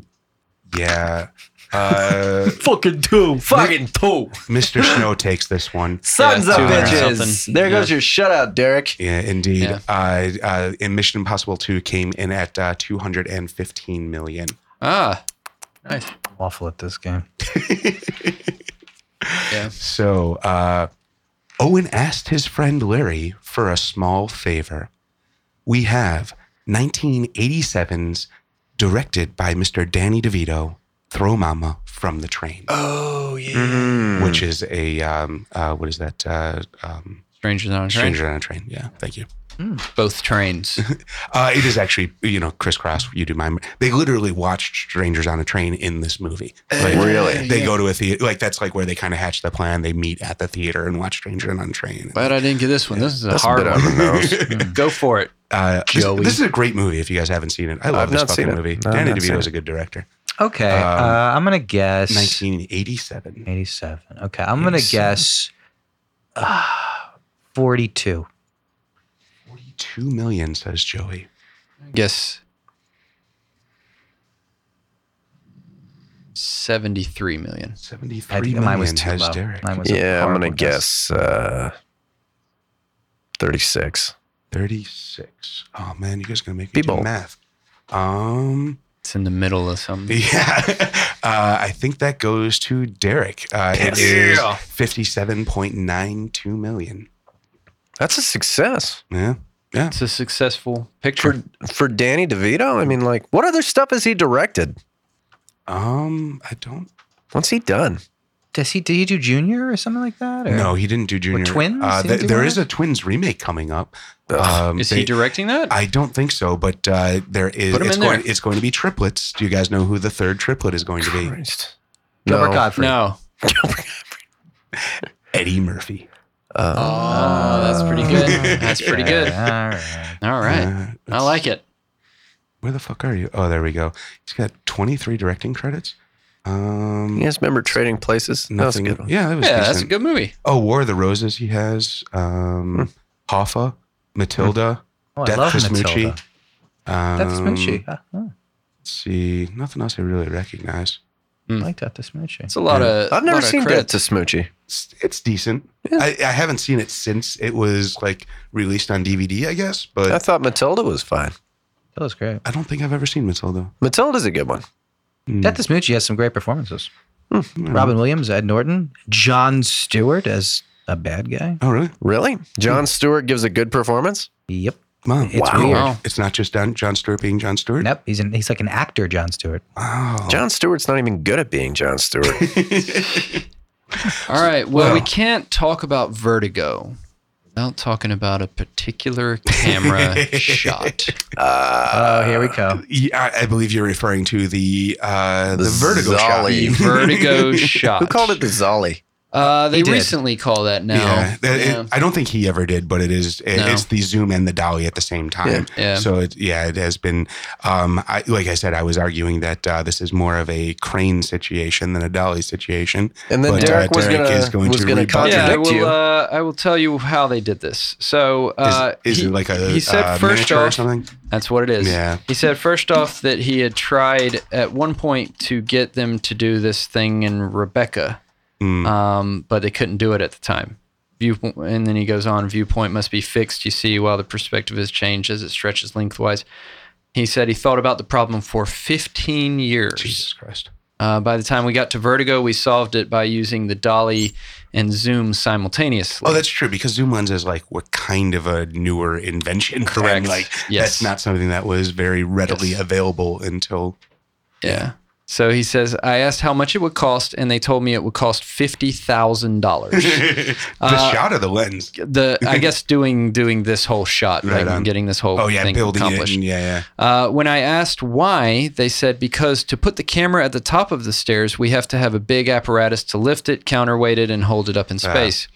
I said, uh, there are no characters in the scene. It's simply a viewpoint. Why can't we make a miniature of the stairway and lay it on its side, then take our shot by pulling away from it? We can use a tracking shot and a zoom flat on the ground. So that's the way we did it, and it only cost us $19,000. Wow. So nineteen thousand for that. The guy who did the soundtrack on this got paid seventeen thousand. Wow! So more for that shot Yeah. than for And I just looked it Wait, up. they got you mean the composer yeah the composer. Is The Bernard? amount he got paid. Bernard, sweet Bernard. For, I think for all Bernie, the he'll music, so little- that includes. Oh, isn't that nice? Thanks for paying me less than one shot cost. So apparently, the uh, the first uh, industrial production zoom lenses were introduced in 1932, and uh, then like they were uh, not great until like 1953 is when like really okay. professional Ah, A zoom regular lenses started coming cinema out. da Vinci. Yep. That Alfred Hitchcock. Indeed. Yep. Had to wait for the technology to catch up to his ideas. Yeah, he's like a uh, James Cameron of his time. No. You could say Kubrick. Kubrick did it too, kind of. Yeah, totally. Yeah, with like NASA lenses and shit, didn't he? Yeah, Yeah. Low I wasn't Mm. disagreeing with you. Oh, oh, sorry. but then I was again- just kind of well, thinking of what he was doing at the same time, which was like Paths of Glory, which is But that's just how technology drives filmmaking Yeah, he's a in different. general. Like, his prime was in a different time than Yes, it Hitchcock's. was. You Yes. know, you're comparing Michael Jordan to LeBron James. mm, Okay, fine. Michael Jordan to Kobe Bryant. Eh. Okay, I'll shut up now. Jesus Christ, no one I don't cares know about shit sports. about basketball. Jesus. Okay. So aside from that I've shot, what Yeah, Without a I mean, the well, we only get that shot like uh, a few times in the movie. Yeah. We do start off the movie with it, so he was obviously uh, showing us that he he was uh, making this thing work. Um, but then he holds off on doing it until we get up into the uh, that steeple thing again in the Spanish mission. So, Yeah. oh wait, no, he they do a little bit when he's like doing the uh, look up, look down uh, stuff when he looks out the window, right? I don't. I don't Uh, think that they did. Uh, We just No, looked out the yeah, window. I We think didn't just- get just the- showed the heights and Right then on. yeah, because it would have very- been too expensive. the daintiest faint. yeah. Totally. Um, yeah. Other than that, though, like the the other thing that really struck me was just all of the fucking very high and very low angle shots. Um, there's a lot of like, it, you know, it- a lot of it's like you know fine and works and is okay-ish, but then there's like scenes where it's just him and Midge like walking out of the apartment, and it's just way too high for some reason, and Yeah. it just feels like awkward. There doesn't seem to be a reason to do it there doesn't seem to be anything other than the fact that like hey we can put the camera here so like let's go ahead and do it That's the thing about Hitchcock to me is like, you know, there's definitely an element of genius to his work. That can't be denied. But like a lot of his stuff seems like like style mixed with a happy accident Yeah. sometimes. Um and and you know, that can't be pulled off all the time. So we end up with these awkward shots where True. it's like, the fuck is this? yeah that's true that the happy accident didn't happen on that but he still has Yeah. the shot he's got to use it so. Exactly. Yeah. Yeah. Yeah. Or there, there was that that courtroom shot that uh, I think we all noticed where like half half of the frame was the ceiling for Mm. Yeah. why. yeah Yeah. I Well, didn't get that either. Yeah. And, and obviously, as a sound guy, it pisses me off because it just means more reverb. yeah because you can't Yeah. get the boom in there It's true. And that scene was annoying. I was like, okay, I can barely hear them on these wide shots. Let's cut closer so I can fucking hear what they're saying, please. Yep. Oh, that was the same as the uh, the shots where they're supposed to be in fucking Endor, where they're in the trees and Oh, shit. yeah, True. yeah, the, you can uh, barely fucking hear them. Like, Yeah. why wouldn't you do ADR? The Wizard of Oz. Didn't scene. get that. Yeah. Didn't get that. And you could have totally added a, a little ta- tad of reverb and some of that background sound of the forest, and it would have sold it. Mm. Instead, we got s uh, like a big cavernous studio. Yep. Well, they totally did shoot Endor in the redwoods, didn't they? Yeah. Fuck. Did we say who the uh, cinematographer was? no, I never do. Uh, Um, this is Robert Burks. Uh, Yeah. Did a lot of work with uh, Hitchcock. mm. A lot of work with Hitchcock. Well, uh, getting back to a point that uh, Derek made, I think he he did hit on something that we have all these sort of like very standard, tried and true filmmaking shots, and then we just kind of randomly cut to these very stylistic things where he's like experimenting and trying, and it just doesn't work for me. Like it's it's. Um, Can you think of which ones? um, I mean, is we talked about it a little earlier, but it's like the one, uh, basically all just all of these shots where everything just cuts in at the either beginning or the end, like showing us essentially establishing shots that are just awkward and like like you the ones you guys pointed out showing the ceiling things that are just way too high or way too low we have just weird perspectives on things when it's not natural necessarily to the story like there's points in this story where like it totally makes sense to have crazy Mhm. camera angles when Jimmy Stewart is going nuts. But for the most part, the camera's pretty reserved during that time. And like Yeah. he just kind of lets Jimmy Stewart do his whole thing. Mm-hmm. And that was like something that really struck me the second time that he brings her to the, or when he brings her to the tower, the second time they're at the tower, there's this, uh, this moment where Jimmy Stewart is p- pushing her up the stairs and he has this like big freak out moment, moment and half the shot is out of focus. And it's like, yeah, he used that because that's the fucking Jimmy Stewart performance shot. That is the one that like Jimmy Stewart is completely emotional and has everything. The AC fucked him, but he's going to use the shot anyways. And you know that I, I just yeah that that sort of stuff just bumps me and It bugs bumped me too. Yeah. Yeah. What did you guys think of the uh, the dream sequence? Oh god, the the uh, as you put it the. trip? uh, well, not- the uh, Willy Wonka fucking uh, Oh, yeah, boat yeah. trip. It thing. also reminded me. I, I don't know if you guys have seen Cameron Crowe's 1992 smash hit singles. no. No, no. Somebody out there, email us in. let let me know that I'm not alone. But uh, no, that that's gonna go right over your fucking heads. Never mind. But either way, uh, yeah. What did you guys think of that scene? I liked it. You liked it. Yep. Mm. You didn't feel that it like kind of was out of place at all. yeah, seems seems a little out of place. Especially when it cuts to the cartoon. What the Yeah. fuck? yeah, the, the cartoon fucking thing's Batman weird. logo shit, man. I like like that. when his his face is like cookie cutter out around like some psychedelic shit in the background. With his hair flapping and shit. oh my like, god, Yeah, Um, strange. I don't mind. I thought it was cool.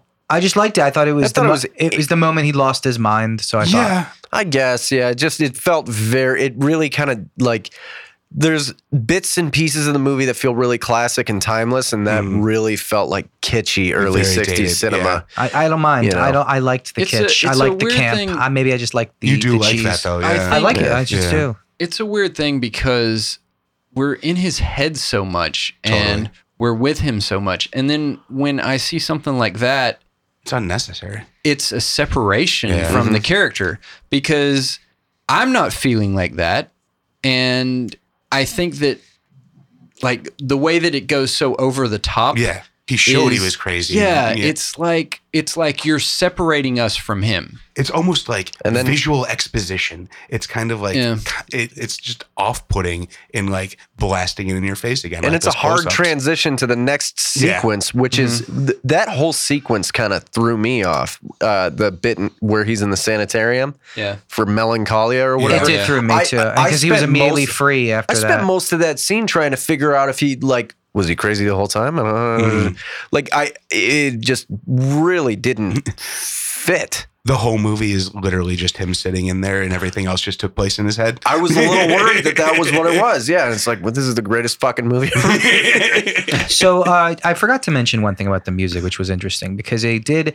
He specifically quoted um, a a musical line from Richard Wagner's Tristan and Isolde, and I think if you're familiar with that. It's all about the same kind of thing about a dude who's just obsessed with a woman, I believe, and goes crazy. Uh, so I thought that was really cool how they had a musical interlude, and that was right at that moment where I think she was walking. Um, down the hall. Mi- Sorry, Midge was walking down the hall after talking to the doctor, and you really saw, oh wow, Mozart's not going to do it, and he played this quote, this musical quote. I thought that was really cool. It was like, okay, he's past the point of no return here, and now there's nothing that could save him. Now, again. This is all 1958's views of mental illness, so it's all weird. And I think that's part of what you were saying about that trippy scene is that it, it was just a big misunderstanding of what mental illness is. And it's just saying, oh, you have vertigo. Oh, you go crazy. It's all just one big trippy scene where you see faces fly at you. yeah, it's stupid. I get it. But I think it- I do, I don't know. I just like it, it. Whenever I see it, I immediately think vertigo and I'm put into this single moment in time. And maybe it's just basic nostalgia now. But whenever I see that, Crooked, cartoonish man. I Right, don't know. that- I'm always. Yeah.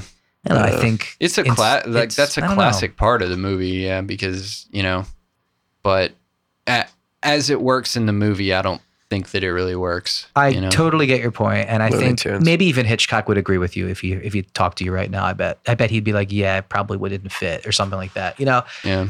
But I don't know. Okay, well, I, this is just a taste thing. I Yeah. liked it because it's kitschy. Yep. So Joey, Yeah. okay, Welcome. It's called. Oh wow. the Oscar pick.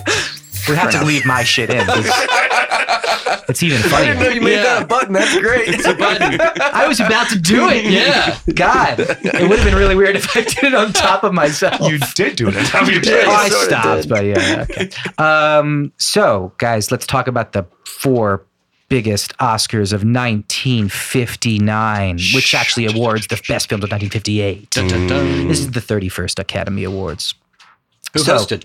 Oh, that's a good question. Thirty-one. Who did host? Jerry, Bob Hope. It was a lot of people, but Jerry Lewis and Bob Hope were definitely there. Lawrence Olivier, Tony Randall, Mort Saul. Oh, David quick Niven. question. Speaking of Jerry Lewis, there, do you think that uh, Jimmy Stewart is actually a drunk?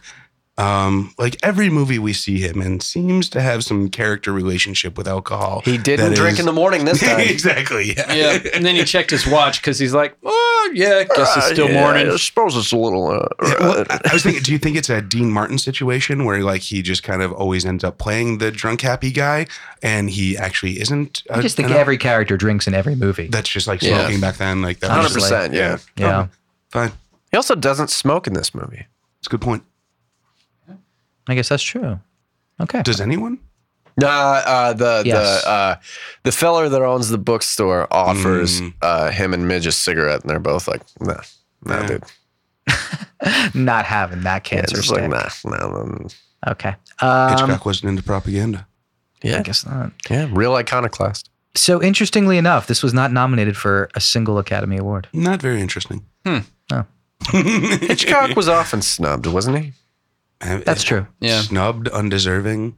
Wow. Well, he was considered kind of This a is- pulp Gotta- filmmaker, you know. Yeah. He got a lifetime Oscar, right? And he has the shortest speech. Thank you.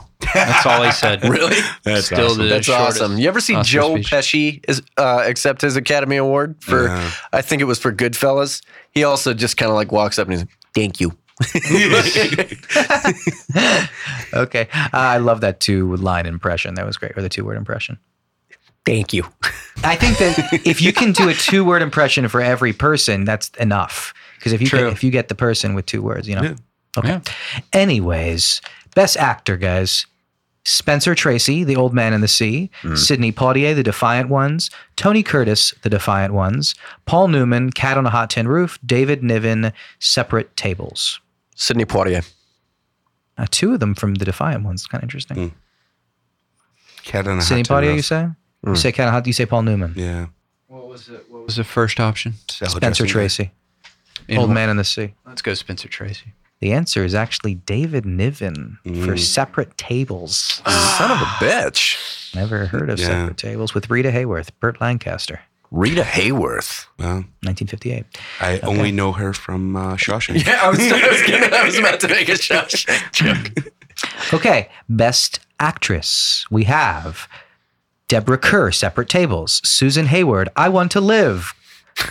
I had to say it has it has an exclamation point. I had to say it like that. Shirley MacLaine for Some Came Running, Rosalind Russell, Auntie Mame, or Elizabeth Taylor, Cat on a Hot Tin Roof. I'm going Liz Taylor. Yeah, Liz. The answer is Susan Hayward for I Want to Live. we suck at okay. Best director Richard Brooks, Cat on a Hot Tin Roof, Stanley Kramer, The Defiant Ones, Vincente Minnelli, Gigi, Robert Wise, I Want to Live, Mark Robson, The Inn of the Sixth Happiness. Sounds like it's almost a snuff film. this. Mark Robson. I'm going cat on a hot tin roof. Oh. Yeah, I'm gonna guess GG. The answer is Vicente Minnelli, Gigi. Suck. Oh. Um, Someone got a point. And here's the big guy Best Motion Picture. Mm, We'll go back to the five. They keep going back and forth, eight and five. They still go back and Yeah, they forth. do. Or 10 and if, I guess, 10 and 5. Uh, okay, so here we go. Cat on a Hot Tin Roof, Anti Mame, The Defiant Ones, GG, or Separate Tables. Separate Cat on a table. hot tin roof. going defiant ones. The answer Defiant bastard. is GG. Oh, You still win, Tim. You got the one point. Yeah, Yep. that's true. I was Yep. the only one who guessed Yep. anything. Hey, look at GG. me. Wow. You know, Are you sure it's not Geely with fucking Yeah, I- Angelina honestly, Jolie? that's why I picked it is because I was just thinking Jiggly. It's like, you know what? Fuck it. Suddenly, I I don't know, GG. Uh, No. uh, GG. do we have to put it on the list? It's a was musical. Liz Taylor in that, or no, a musical romance film um, starring oh Le- Leslie Caron, Please don't make us watch Maurice musical. Chevalier. I guess Chevalier. making titles with like exclamation marks was a thing back then Yeah. because Yeah. apparently uh, with this film uh, they didn't like the title Vertigo and they tried to like they gave like a list of suggestions to change it. Can for- you give us all of Hitchcock. them? Yes, I have actually all of them. And It's it's a lot though, but uh, uh, the the reason I bring up exclamation marks is uh, two of them are uh, well, one of them's "Don't leave me, really? never leave me." wow. Yeah, Af- afraid to fall guy. Uh, follow the woman. Follow the woman. Follow yeah. the woman. That's a yeah. Good God. uh, fucking executives. Yeah, the apparition. starring James Stewart. Uh, Follow the woman. Who's that girl became a movie. Uh, Fucking, I guess so. That- yeah. that's Madonna, right? Like Stalker the movie starring James Stewart. Too late, my love. Uh, the second life. Uh, okay. yeah. The, the, there's like one. five guys smoking cigarettes in a windowless room Cigars. came up with all of these. Yeah. A life That's is cigars and forever. bourbon. A Life is Forever, Nothing is Forever, Those are Now Bond and titles. Forever. Yeah, those are all bound. Yeah. Yeah. Past, Present, and Future. The score ver- felt very That's a Bond. Tom Like, Cruise that sci-fi garbage. movie. Past, pre- yeah, lived I repeat. Oh, jeez. Past or uh, the the score kind of felt Bond like to me Hmm. in a It way. Mm. absolutely had a lot of the spy themes. I thought. Yeah, yeah. Because, but I actually really I didn't say this because I was talking way too much. But it did have a lot of interesting, different spy themes. So whenever he would go to different locations at like the flower shop or Mm. go to uh, the bookstore or whatever the fuck it was, Mm-hmm. everywhere the fuck he went, or the Embarcadero, or it was a different little spy theme, and they were all dissonant, and they were all unique, and they were all very James Bond esque. Mm-hmm. You know, they had the subtle strings and the buildup of tension. It was really Yeah. great. So, so two more of my favorites. Yeah, what's up? Uh, footsteps. Just just Just footsteps. footsteps. Just footsteps. At least there's an And- exclamation point, please. No, That's a no Foley exclamation note. mark. That's not a fucking title. and uh, cry from the rooftop. Cry from the rooftop. Man, Wow. who the fuck came up with these? Uh, October October twenty fourth, nineteen fifty seven. Yeah, this is uh, this is titles for it from from executives. I love how it's Yep. like By the the- studio. It's a scan of of the original The original sheet. Yeah. sheet. typed up so it has like uh in x's over like one that i guess they didn't like that much and then they changed Mm-hmm. Can it we to see? portrait you can't really tell you can't really let me tell take a because it's look at it. x'd they over X'd it well. they x'd over real well Oh. uh, it must have been a, r- a real stinker No, Mm. it says Madeline, something mixed Madeline. mix madeline Well, no, oh, they, they put a lot of X's in there. Whoops. Uh, something Madeline. Mm, Ms. Yeah. Madeline. ms madeline yeah Maid Madeline. yeah anyway garbage titles Yeah, glad he stuck with vertigo Yeah. that's a better title certainly is. Vertigo's a fine title. Might be the best thing about this movie. yeah Yeah. Although follow that woman. yeah um wow. Is so that that prequel to Waldo? Yeah. Yeah, Follow right. that woman. Follow that woman. Oh so no, dumb. Oh. Follow That Bird, the Sesame Street movie. Yeah. Uh, Yeah. didn't see that. yeah, yeah, that was the. Alright. Uh, We'll uh, have to put that on the list. It was a Yeah. favorite. in my Let me childhood write home. that on the list and see if I can send Yeah. it back in time. Mm, Effectively, feck time. stickler. Past, present, future. Any uh, miscellany or a Yeah, Anybody got any uh, rata? Not really. I had. I did have one interesting thing. So uh, the name Elster Mm, is uh, German for magpie, apparently. uh, and there's a whole sequence because uh, she ends up wearing oh, is like that the Judy. pin and shit? Yeah, she Yeah. has she has a pin that's that, right? So there's like this sequence of her like wearing these different necklaces that are kind of revealing herself. And finally she wears that one necklace, which is her big mistake, uh, which then leads him to realize that Judy is Madeline and Madeline is Judy. Um but Fickle's before that, own- yeah, before that exactly. has the has the thing that's basically saying Elster, it's Elster. If you know German, figure Mm. this out. This very subtle hint Yeah. instead of me just telling you the truth. If you sprechen Deutsch. Uh, speaking of European subtle hints, um, this is one subtle racism that was used well by the composer. Uh, when they had their 360 degree montage, when they were kind of going on their Mm-hmm. Yeah. honeymoon, if you will, you know, the, the co- going in time, they did go on their honeymoon to Europe. And they did this little moment of adding a beautiful instrumentation of adding this Euro- uh, French accordion, you know, the typical, oh, uh, you know, you're in the street, you're hearing in Paris. And I did a little of it. I thought that was like, oh, okay, they're in Europe now. The stereotypical European music. I don't know, whatever. I thought that was a nice subtle moment. Yeah. And it wasn't too racist. And and you can be racist against French people, apparently, right? Yeah. Yeah, same. According to films. Cheese eating. According to Joey. No, I didn't say that. According to movies. Yes. According to movies, Okay. Um, one of my miscellaneous errata that I thought was funny was uh, Sean noticed that they said Mm.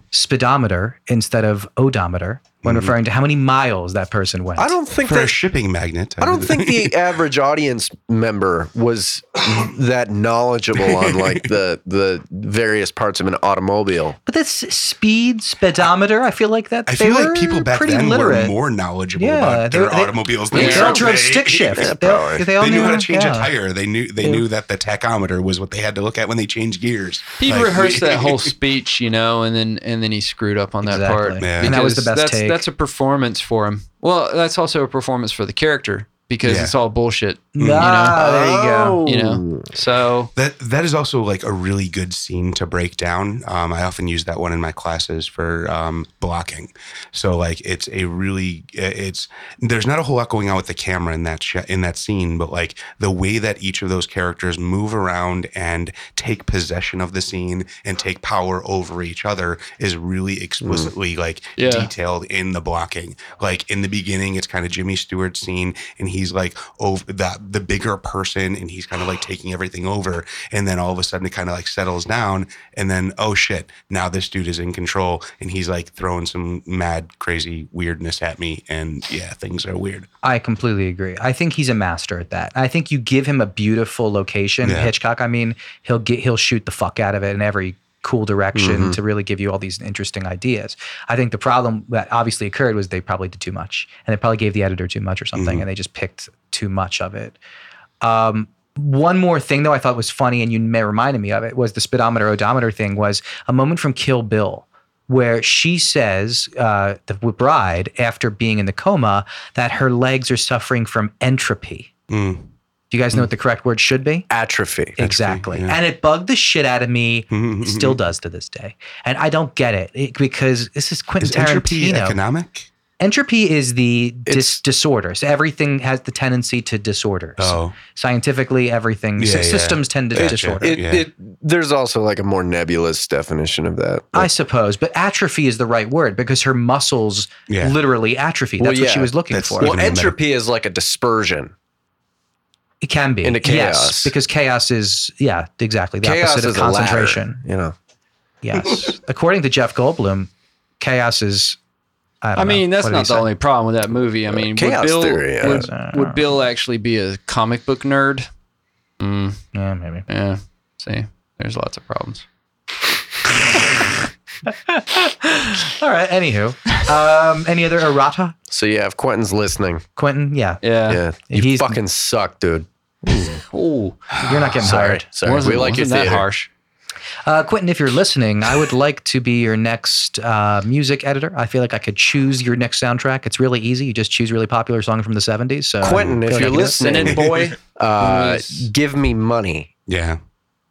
that too. The- please. The, other note I have is um, as a society, I believe we should bring back velvet wallpaper. Yeah, that was nice. Um, Solid. Yeah. yeah. that, that was the it's the red bar with all that like Ernie's. texture on Ernie's. the wall. Ernie's, the, yeah. the reds with the deep browns were Yeah. just so beautiful in this film. What was, like uh, especially in uh, in Doodlebug's office. yeah, Uh, uh, the shipping magnate. What was Yep. his fucking name? no idea. El- Doesn't matter. Elster. Elster. Elster. Mm. Elster. Um, what is the? Uh, is this this is in Technicolor? I'm sorry. Is this the? wh- How, what, is, this division. This, This yeah, division. what is that? it's just Uh, a different process. defunct. it's it's actually it's kind of like widescreen, early widescreen back then.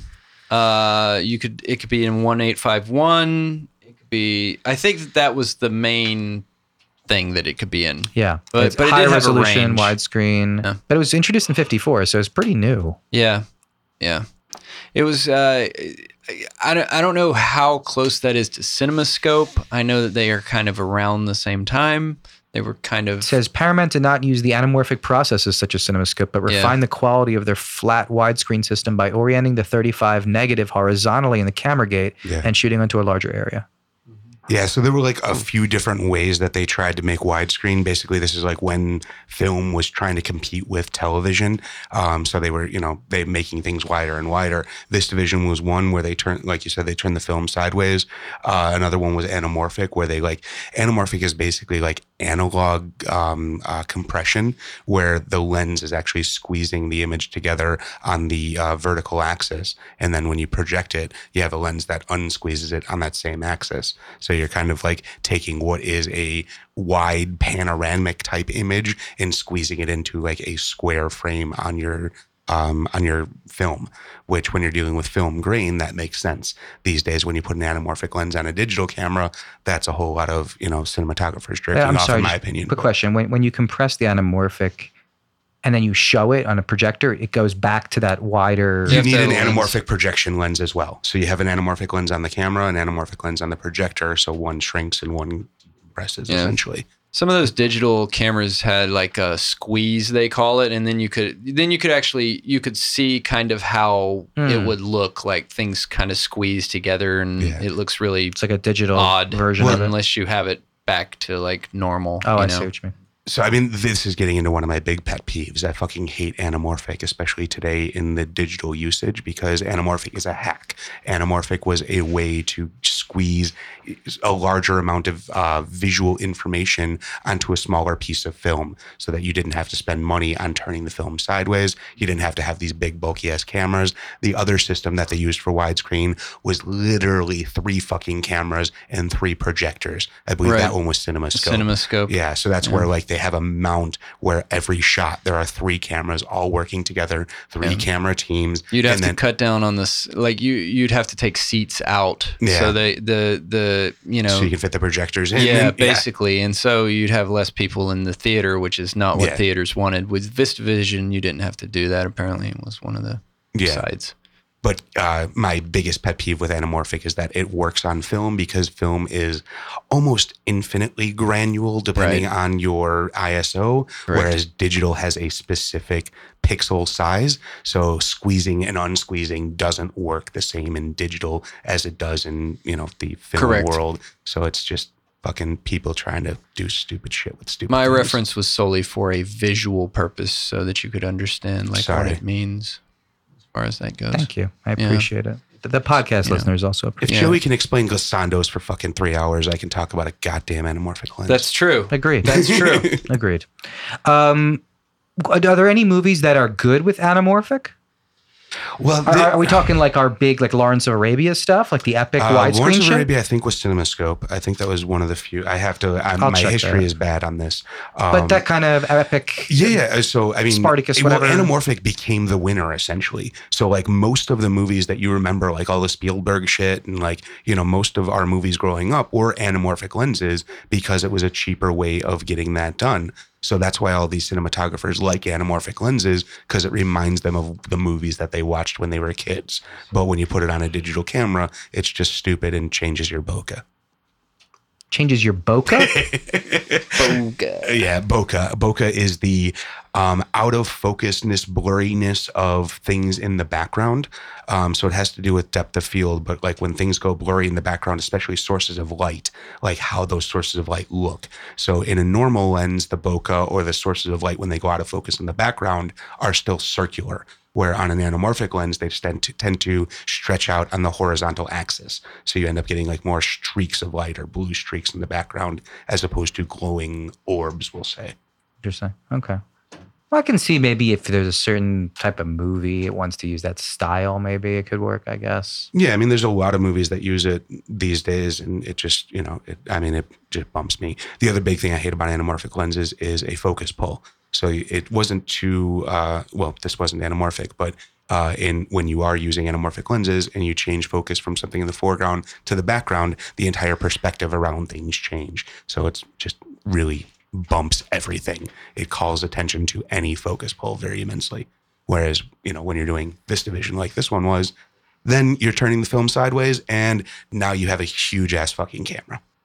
I liked the d- the deep focus. I thought Mm. that was cool. I really liked a lot of the the detail in the background because maybe just because every shot looked beautiful and there was so much set design. But I appreciate that kind of stuff where I can maybe you know watch a second viewing and maybe see something in the background. I didn't Were some see of those before. like just really deep focus a lot of shots, wide or were there lenses. actually split diopters? I don't think there were any splits, but there were a lot of like uh backdrops and matte paintings and uh I'm rear talking about like projection like there and- was a two shot specifically uh, when he was in uh, uh, Erster's office, Elster, whatever the fuck, Doodlebug's office, Mhm. um, where he's in the foreground and Elster's in the all- background. I'm, pr- I've seen that scene a lot. I, th- I'm pr- almost positive that's all just deep focus. So he's, on, Nice. he's on wide lenses and everything, so that helps. There's a lot of light in there. It's very bright, so you can close down the aperture a little bit, get some more depth of field. Mhm. So you know, it's I, I'm yeah, because pretty they sure- were both super sharp Yeah. and just looked great. Mm, Mm-hmm. Because usually, usually what?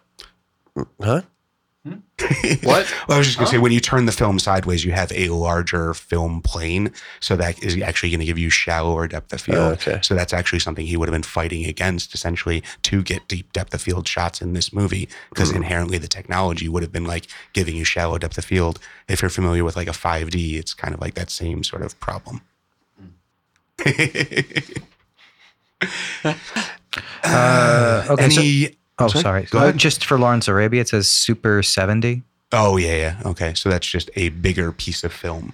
So literally everything is just twice the size. Your camera is fucking huge, and everything is yeah. Essentially, what we call IMAX today. They've Yeah. blown this up to 70 millimeter before. Isn't that that thing that Christopher Nolan invented? Yeah, basically. With the lasers.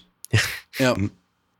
Um, so shall we Yeah. hear from some IMDb reviewers? Let's Go to the critics, Derek. Um, so first I'm going to read a uh, 10 out of 10 review. Very short. Oh, wow. Uh, someone who loves this film. Uh, Malkane 316. Hmm. Back in 2004, Is that Austin's May brother? 23rd. Absolutely. Mal Kane 316. May 23rd, 2004. Mm. He went online and wrote this. quick reviews.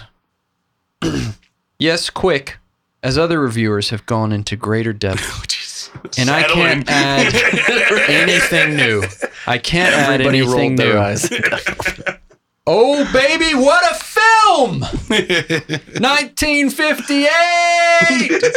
Three exclamation marks. This this has plot twist, even effects that put movies of today to shame. One of the most complex films ever made with something new arising with each viewing. I think this, along with The Seven Samurai, is the best movie of all time. Wow. The first time I watched it, I had no idea how it would end and what would become of Scotty and Madeline. My only qualm is the fact that Midge completely disappears from the movie in the second half. Why? Can we have that as a drop? Why? It's not important though. Superbly shot and immaculately directed as always. 10 out of 10. Mm, 83 out of 157 found that helpful. yeah. All right. All right. Uh, next up, we have a one out of 10 review Nice. from a Is it mine? nope, but it is a friend of the podcast Oh, my goodness. Really? in the sense that it is a repeat. Get the fuck out of here. Is it that dude? It is Sandwiches Oh, wow. Oh. who reviewed Casablanca. No, it's not that dude. No, it's not Different that, oh, dude. He hates different- Casablanca? Which one's that the dude? one that we reviewed uh yeah the one who hated casablanca Okay. and we reviewed yeah we read the review yeah, Yeah. he hated this one too Shocker. sandwiches 17th of august 2007 this movie sucked this is the most boring film i have ever seen and you will think the same if you see it this movie goes on forever and never stops ever until it ends He's not wrong. I wish this film had stayed away from me. yeah, film. it's your fault. It's it's all about an old guy in a car who is chasing a woman and that's it. there is more car driving in this film than in maybe a hundred other films all put together. Preach it, my brother. I oh, my agree. God. He never he agree. never even catches her. What a waste of time. I'm not allowed to tell you what happens later in the film. I'm not allowed. He doesn't want to, he doesn't want to make it a spoiler review. Uh, but trust me, you don't want to know. It's rubbish. the film looks so fake, like a cartoon, and it was about to make me laugh until I remembered how bored I was. I'd rather tidy my bedroom than see another minute of that old guy driving. I don't want to see this film or anything like it ever again. I wonder what this guy's favorite movie is. Oh, you will find out in a moment. oh shit! Uh, so been 46 doing some out of, research? out of 89 found that helpful. So yeah, I was curious. I was like, wow, you know, Who like is I, this sandwiches. He's I was like, British, who is- that's for sure. Who is this Yeah, guy? definitely. What, you know, Fucking what, rubbish bin. which one does he like? Like, does he, is He there likes a 2007 movie The out there Smurfs. that he Uh, hold thinks on. rocks? Can I guess? Can I guess? Yeah, He go likes for it. Monty Python and the Holy Grail. Life don't- of Brian. I don't know. I don't know. Maybe but Life of Brian. I got even one better. Do it. 2006. This movie rocks. 300. we got our guy there. This movie is so great, I can't believe my ears. Wow. Uh, you will sandwich. enjoy it, I promise. Sweet Yeah. sandwich. He goes on from there. Uh, it's a glowing review. Uh, For 300? Yeah. Jesus. Uh, w- he did. He did have one minor qualm with 300. He says, uh, "One thing uh, that is rubbish is the film. Uh, is is this film is that nobody says why the racists want to fight the robots. I don't remember. What? I beg pardon? Yeah, The he- racists racists fight want the to ro- fight the robots? yeah. Is he calling the. Is he mixing this film up with I like think he is. Yeah, 300 and I Robot? perhaps. I think an all. easy mistake to make. Oh, just, mm, pretty much. I think same all the movie. people who made this movie forgot to put that bit in, but it's okay. Basically. Weird. But it's okay. Uh, is It's this like okay. some deep comic book shit that we're not aware of? I Like, get. I don't know. I Yeah, guess maybe, maybe I don't maybe, know. the I don't know. Um, mm, yeah, it was a graphic racists and novel. robots in 300. so how would uh, how would you guys rate it? Let's start with Derek oh, I go first. or You've Sean. been you've been thrown on the bus. yeah, Derek. I can't go first. Yeah. Uh, I will give it a. Um, I'll give it an eight out of twelve.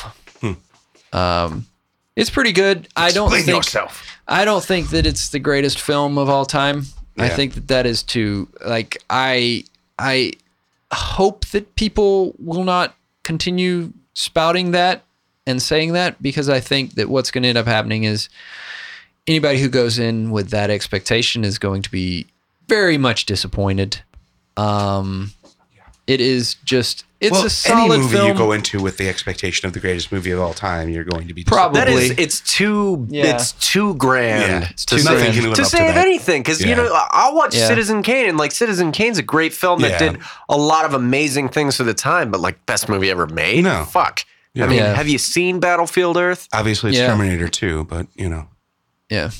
It's Battlefield Earth. Yeah, so I Battlefield um, Earth is a good record for those that we leave behind, but Terminator 2 is more entertaining. Doesn't have Terminator Edward 2's okay. Furlong. in it. Okay, Derek, please get back to Vertigo, please. Oh, were we talking about Vertigo? yeah. Okay. yeah, yeah, um, you're right in the movie. so so yeah um no so it's it's pretty solid though for what it is i think there's a lot of creative things in it i think that there's a lot of shots that are fascinating and and uh, it holds up fairly well don't really like the ending of course but um you know i've watched it enough now that i already know how it ends so it doesn't matter but uh i i mean everybody should at least see it. I will say that much. You know, it's worth seeing. And of Hitchcock's things, it's probably one of his best. Yeah. Sean Paul? Um, if you had asked me before we just watched this, I probably, going back to my viewing 20 years ago, would have said one and a half out of five stars. Um, right now, I'm going to bump that up to a two out of five stars. Just two. Yeah, two, I, I'm debating that extra half star, but that puts it right in the middle of like two and a half stars is like a C, is like a, you know, a, a Passable grade. Exactly. So, so is it, Passable grade. are you giving it a D then? yeah, this is like just under good. Defend yet. that. um again just the boredom like you know my just my general problem with hitchcock in in general is that i what he calls Uh, suspense, I call boredom.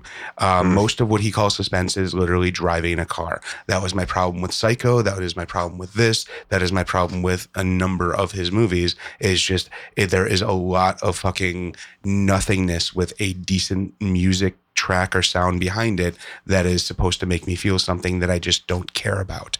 Um, I, I, re- I, you know, I realize I'm an outlier on that, and that is a personal opinion, but that is just I've I've never jived with Hitchcock.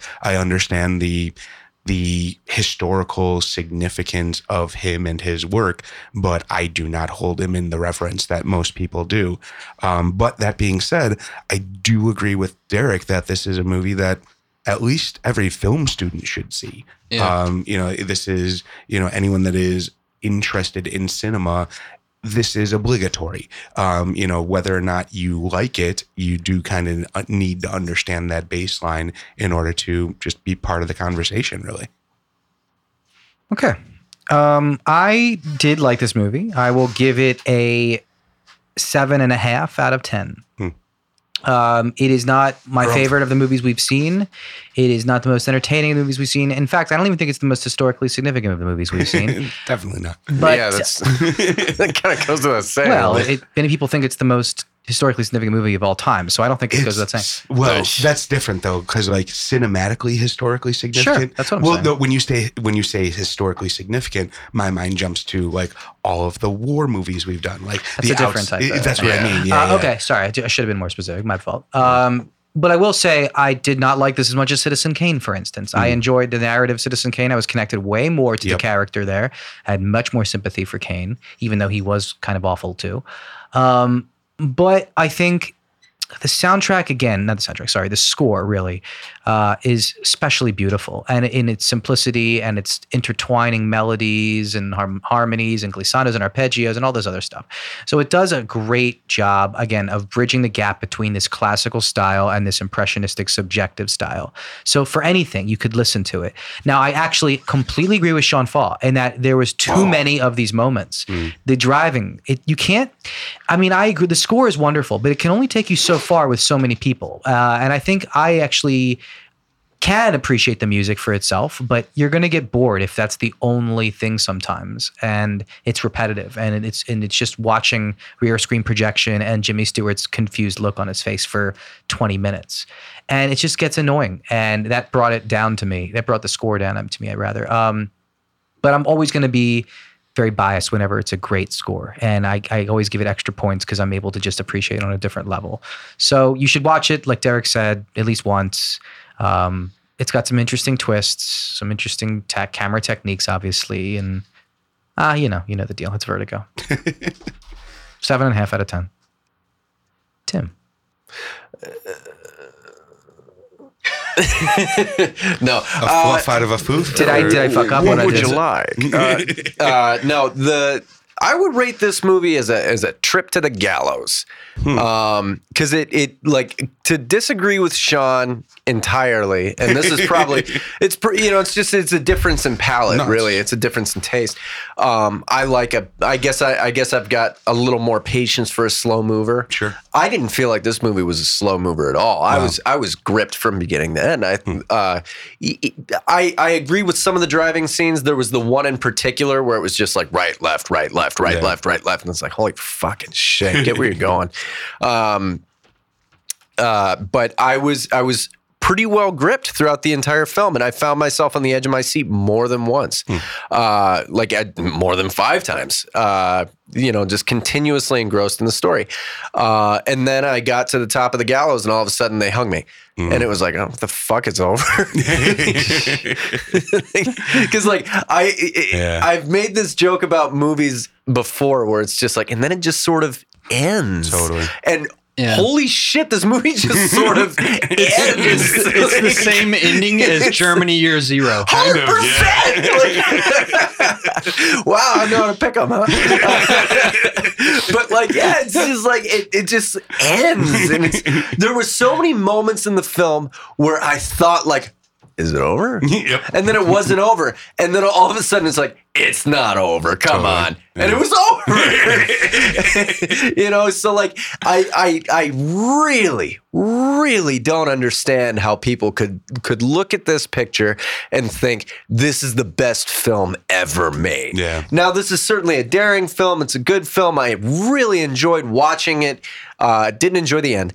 Um, but I, I, I really enjoyed the ride of it. Hmm. Um, you know, and that's kind of you know that's Hitchcock's shtick. You know, Yeah, he yeah. he's he's a he's a roller coaster filmmaker, uh, and and I enjoyed the ride that this film took me on. Um, uh, so I really enjoyed that, uh, and then I then I went and lost my train of thought. Didn't Hmm. even need Sean's help there. No, no.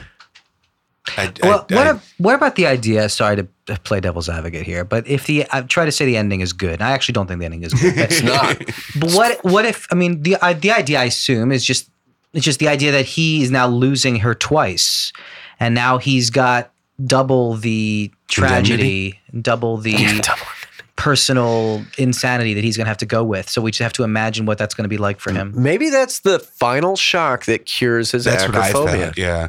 Yeah. I, I thought it went that way. Oh, That- really? That he becomes Well, a well, yeah, because by the end he is not in love with her anymore. He's pissed. Like he he realized that she played him the entire fucking time, both ways. like but both wait- of you guys being like film educators d- do you see a lot in student films where they kind of end on a cliffhanger like that and it feels almost as if they were just tired of writing the Yes. story Yes. that's how this Yeah. one felt it's just like oh they're done yeah.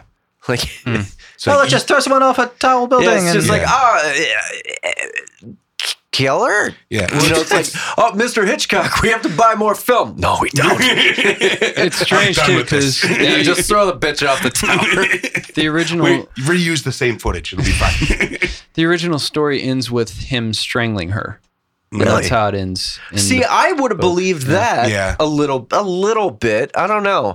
I was kind of trying to. That's a more solid ending, at least. I That's feel more like all of their closure. characters sort of fell apart near the end. Yeah. You know, his character kind of unravels to the like, not not unravels like Well, he, the only he does sane unravel, person- but his his his through line unravels, and Mm-hmm. Yeah. it's like, who is Yeah. this character? it now? doesn't You end know? on a strong which note. yeah, which Jimmy Stewart are we dealing with here? Totally. Right. Yeah, One of my favorite quotes, uh, this is a kind of digression, but of Eric Clapton when he describes guitar solos, he basically describes it's all about jumping and landing. You know, it's like it doesn't matter what the fuck you do in the middle. It's all about landing pretty, and that's kind of what this Mm-hmm. Beginnings and ends, forgot. yeah. Like it just it was kind of interesting, interesting, and then all of a sudden at the end they forgot to do the landing, Yeah. and that's kind of gotta half stick of the it. landing. You got to stick the landing. also keep the window closed. wow, another podcast where he's making that joke. I'm sorry, Eric. Another I'm episode. sorry, Clapton. I know you're a fan of this podcast. I'm so. such a piece of shit. Sorry, Eric. Uh, we're not getting tickets to the Crossroad Festival. Oh that's for sure. man. No. Ooh. Oh, on that note. Yeah, but land pretty. Be sure to check out It's all like the this kid shows. landed pretty. it's not about the middle, kid.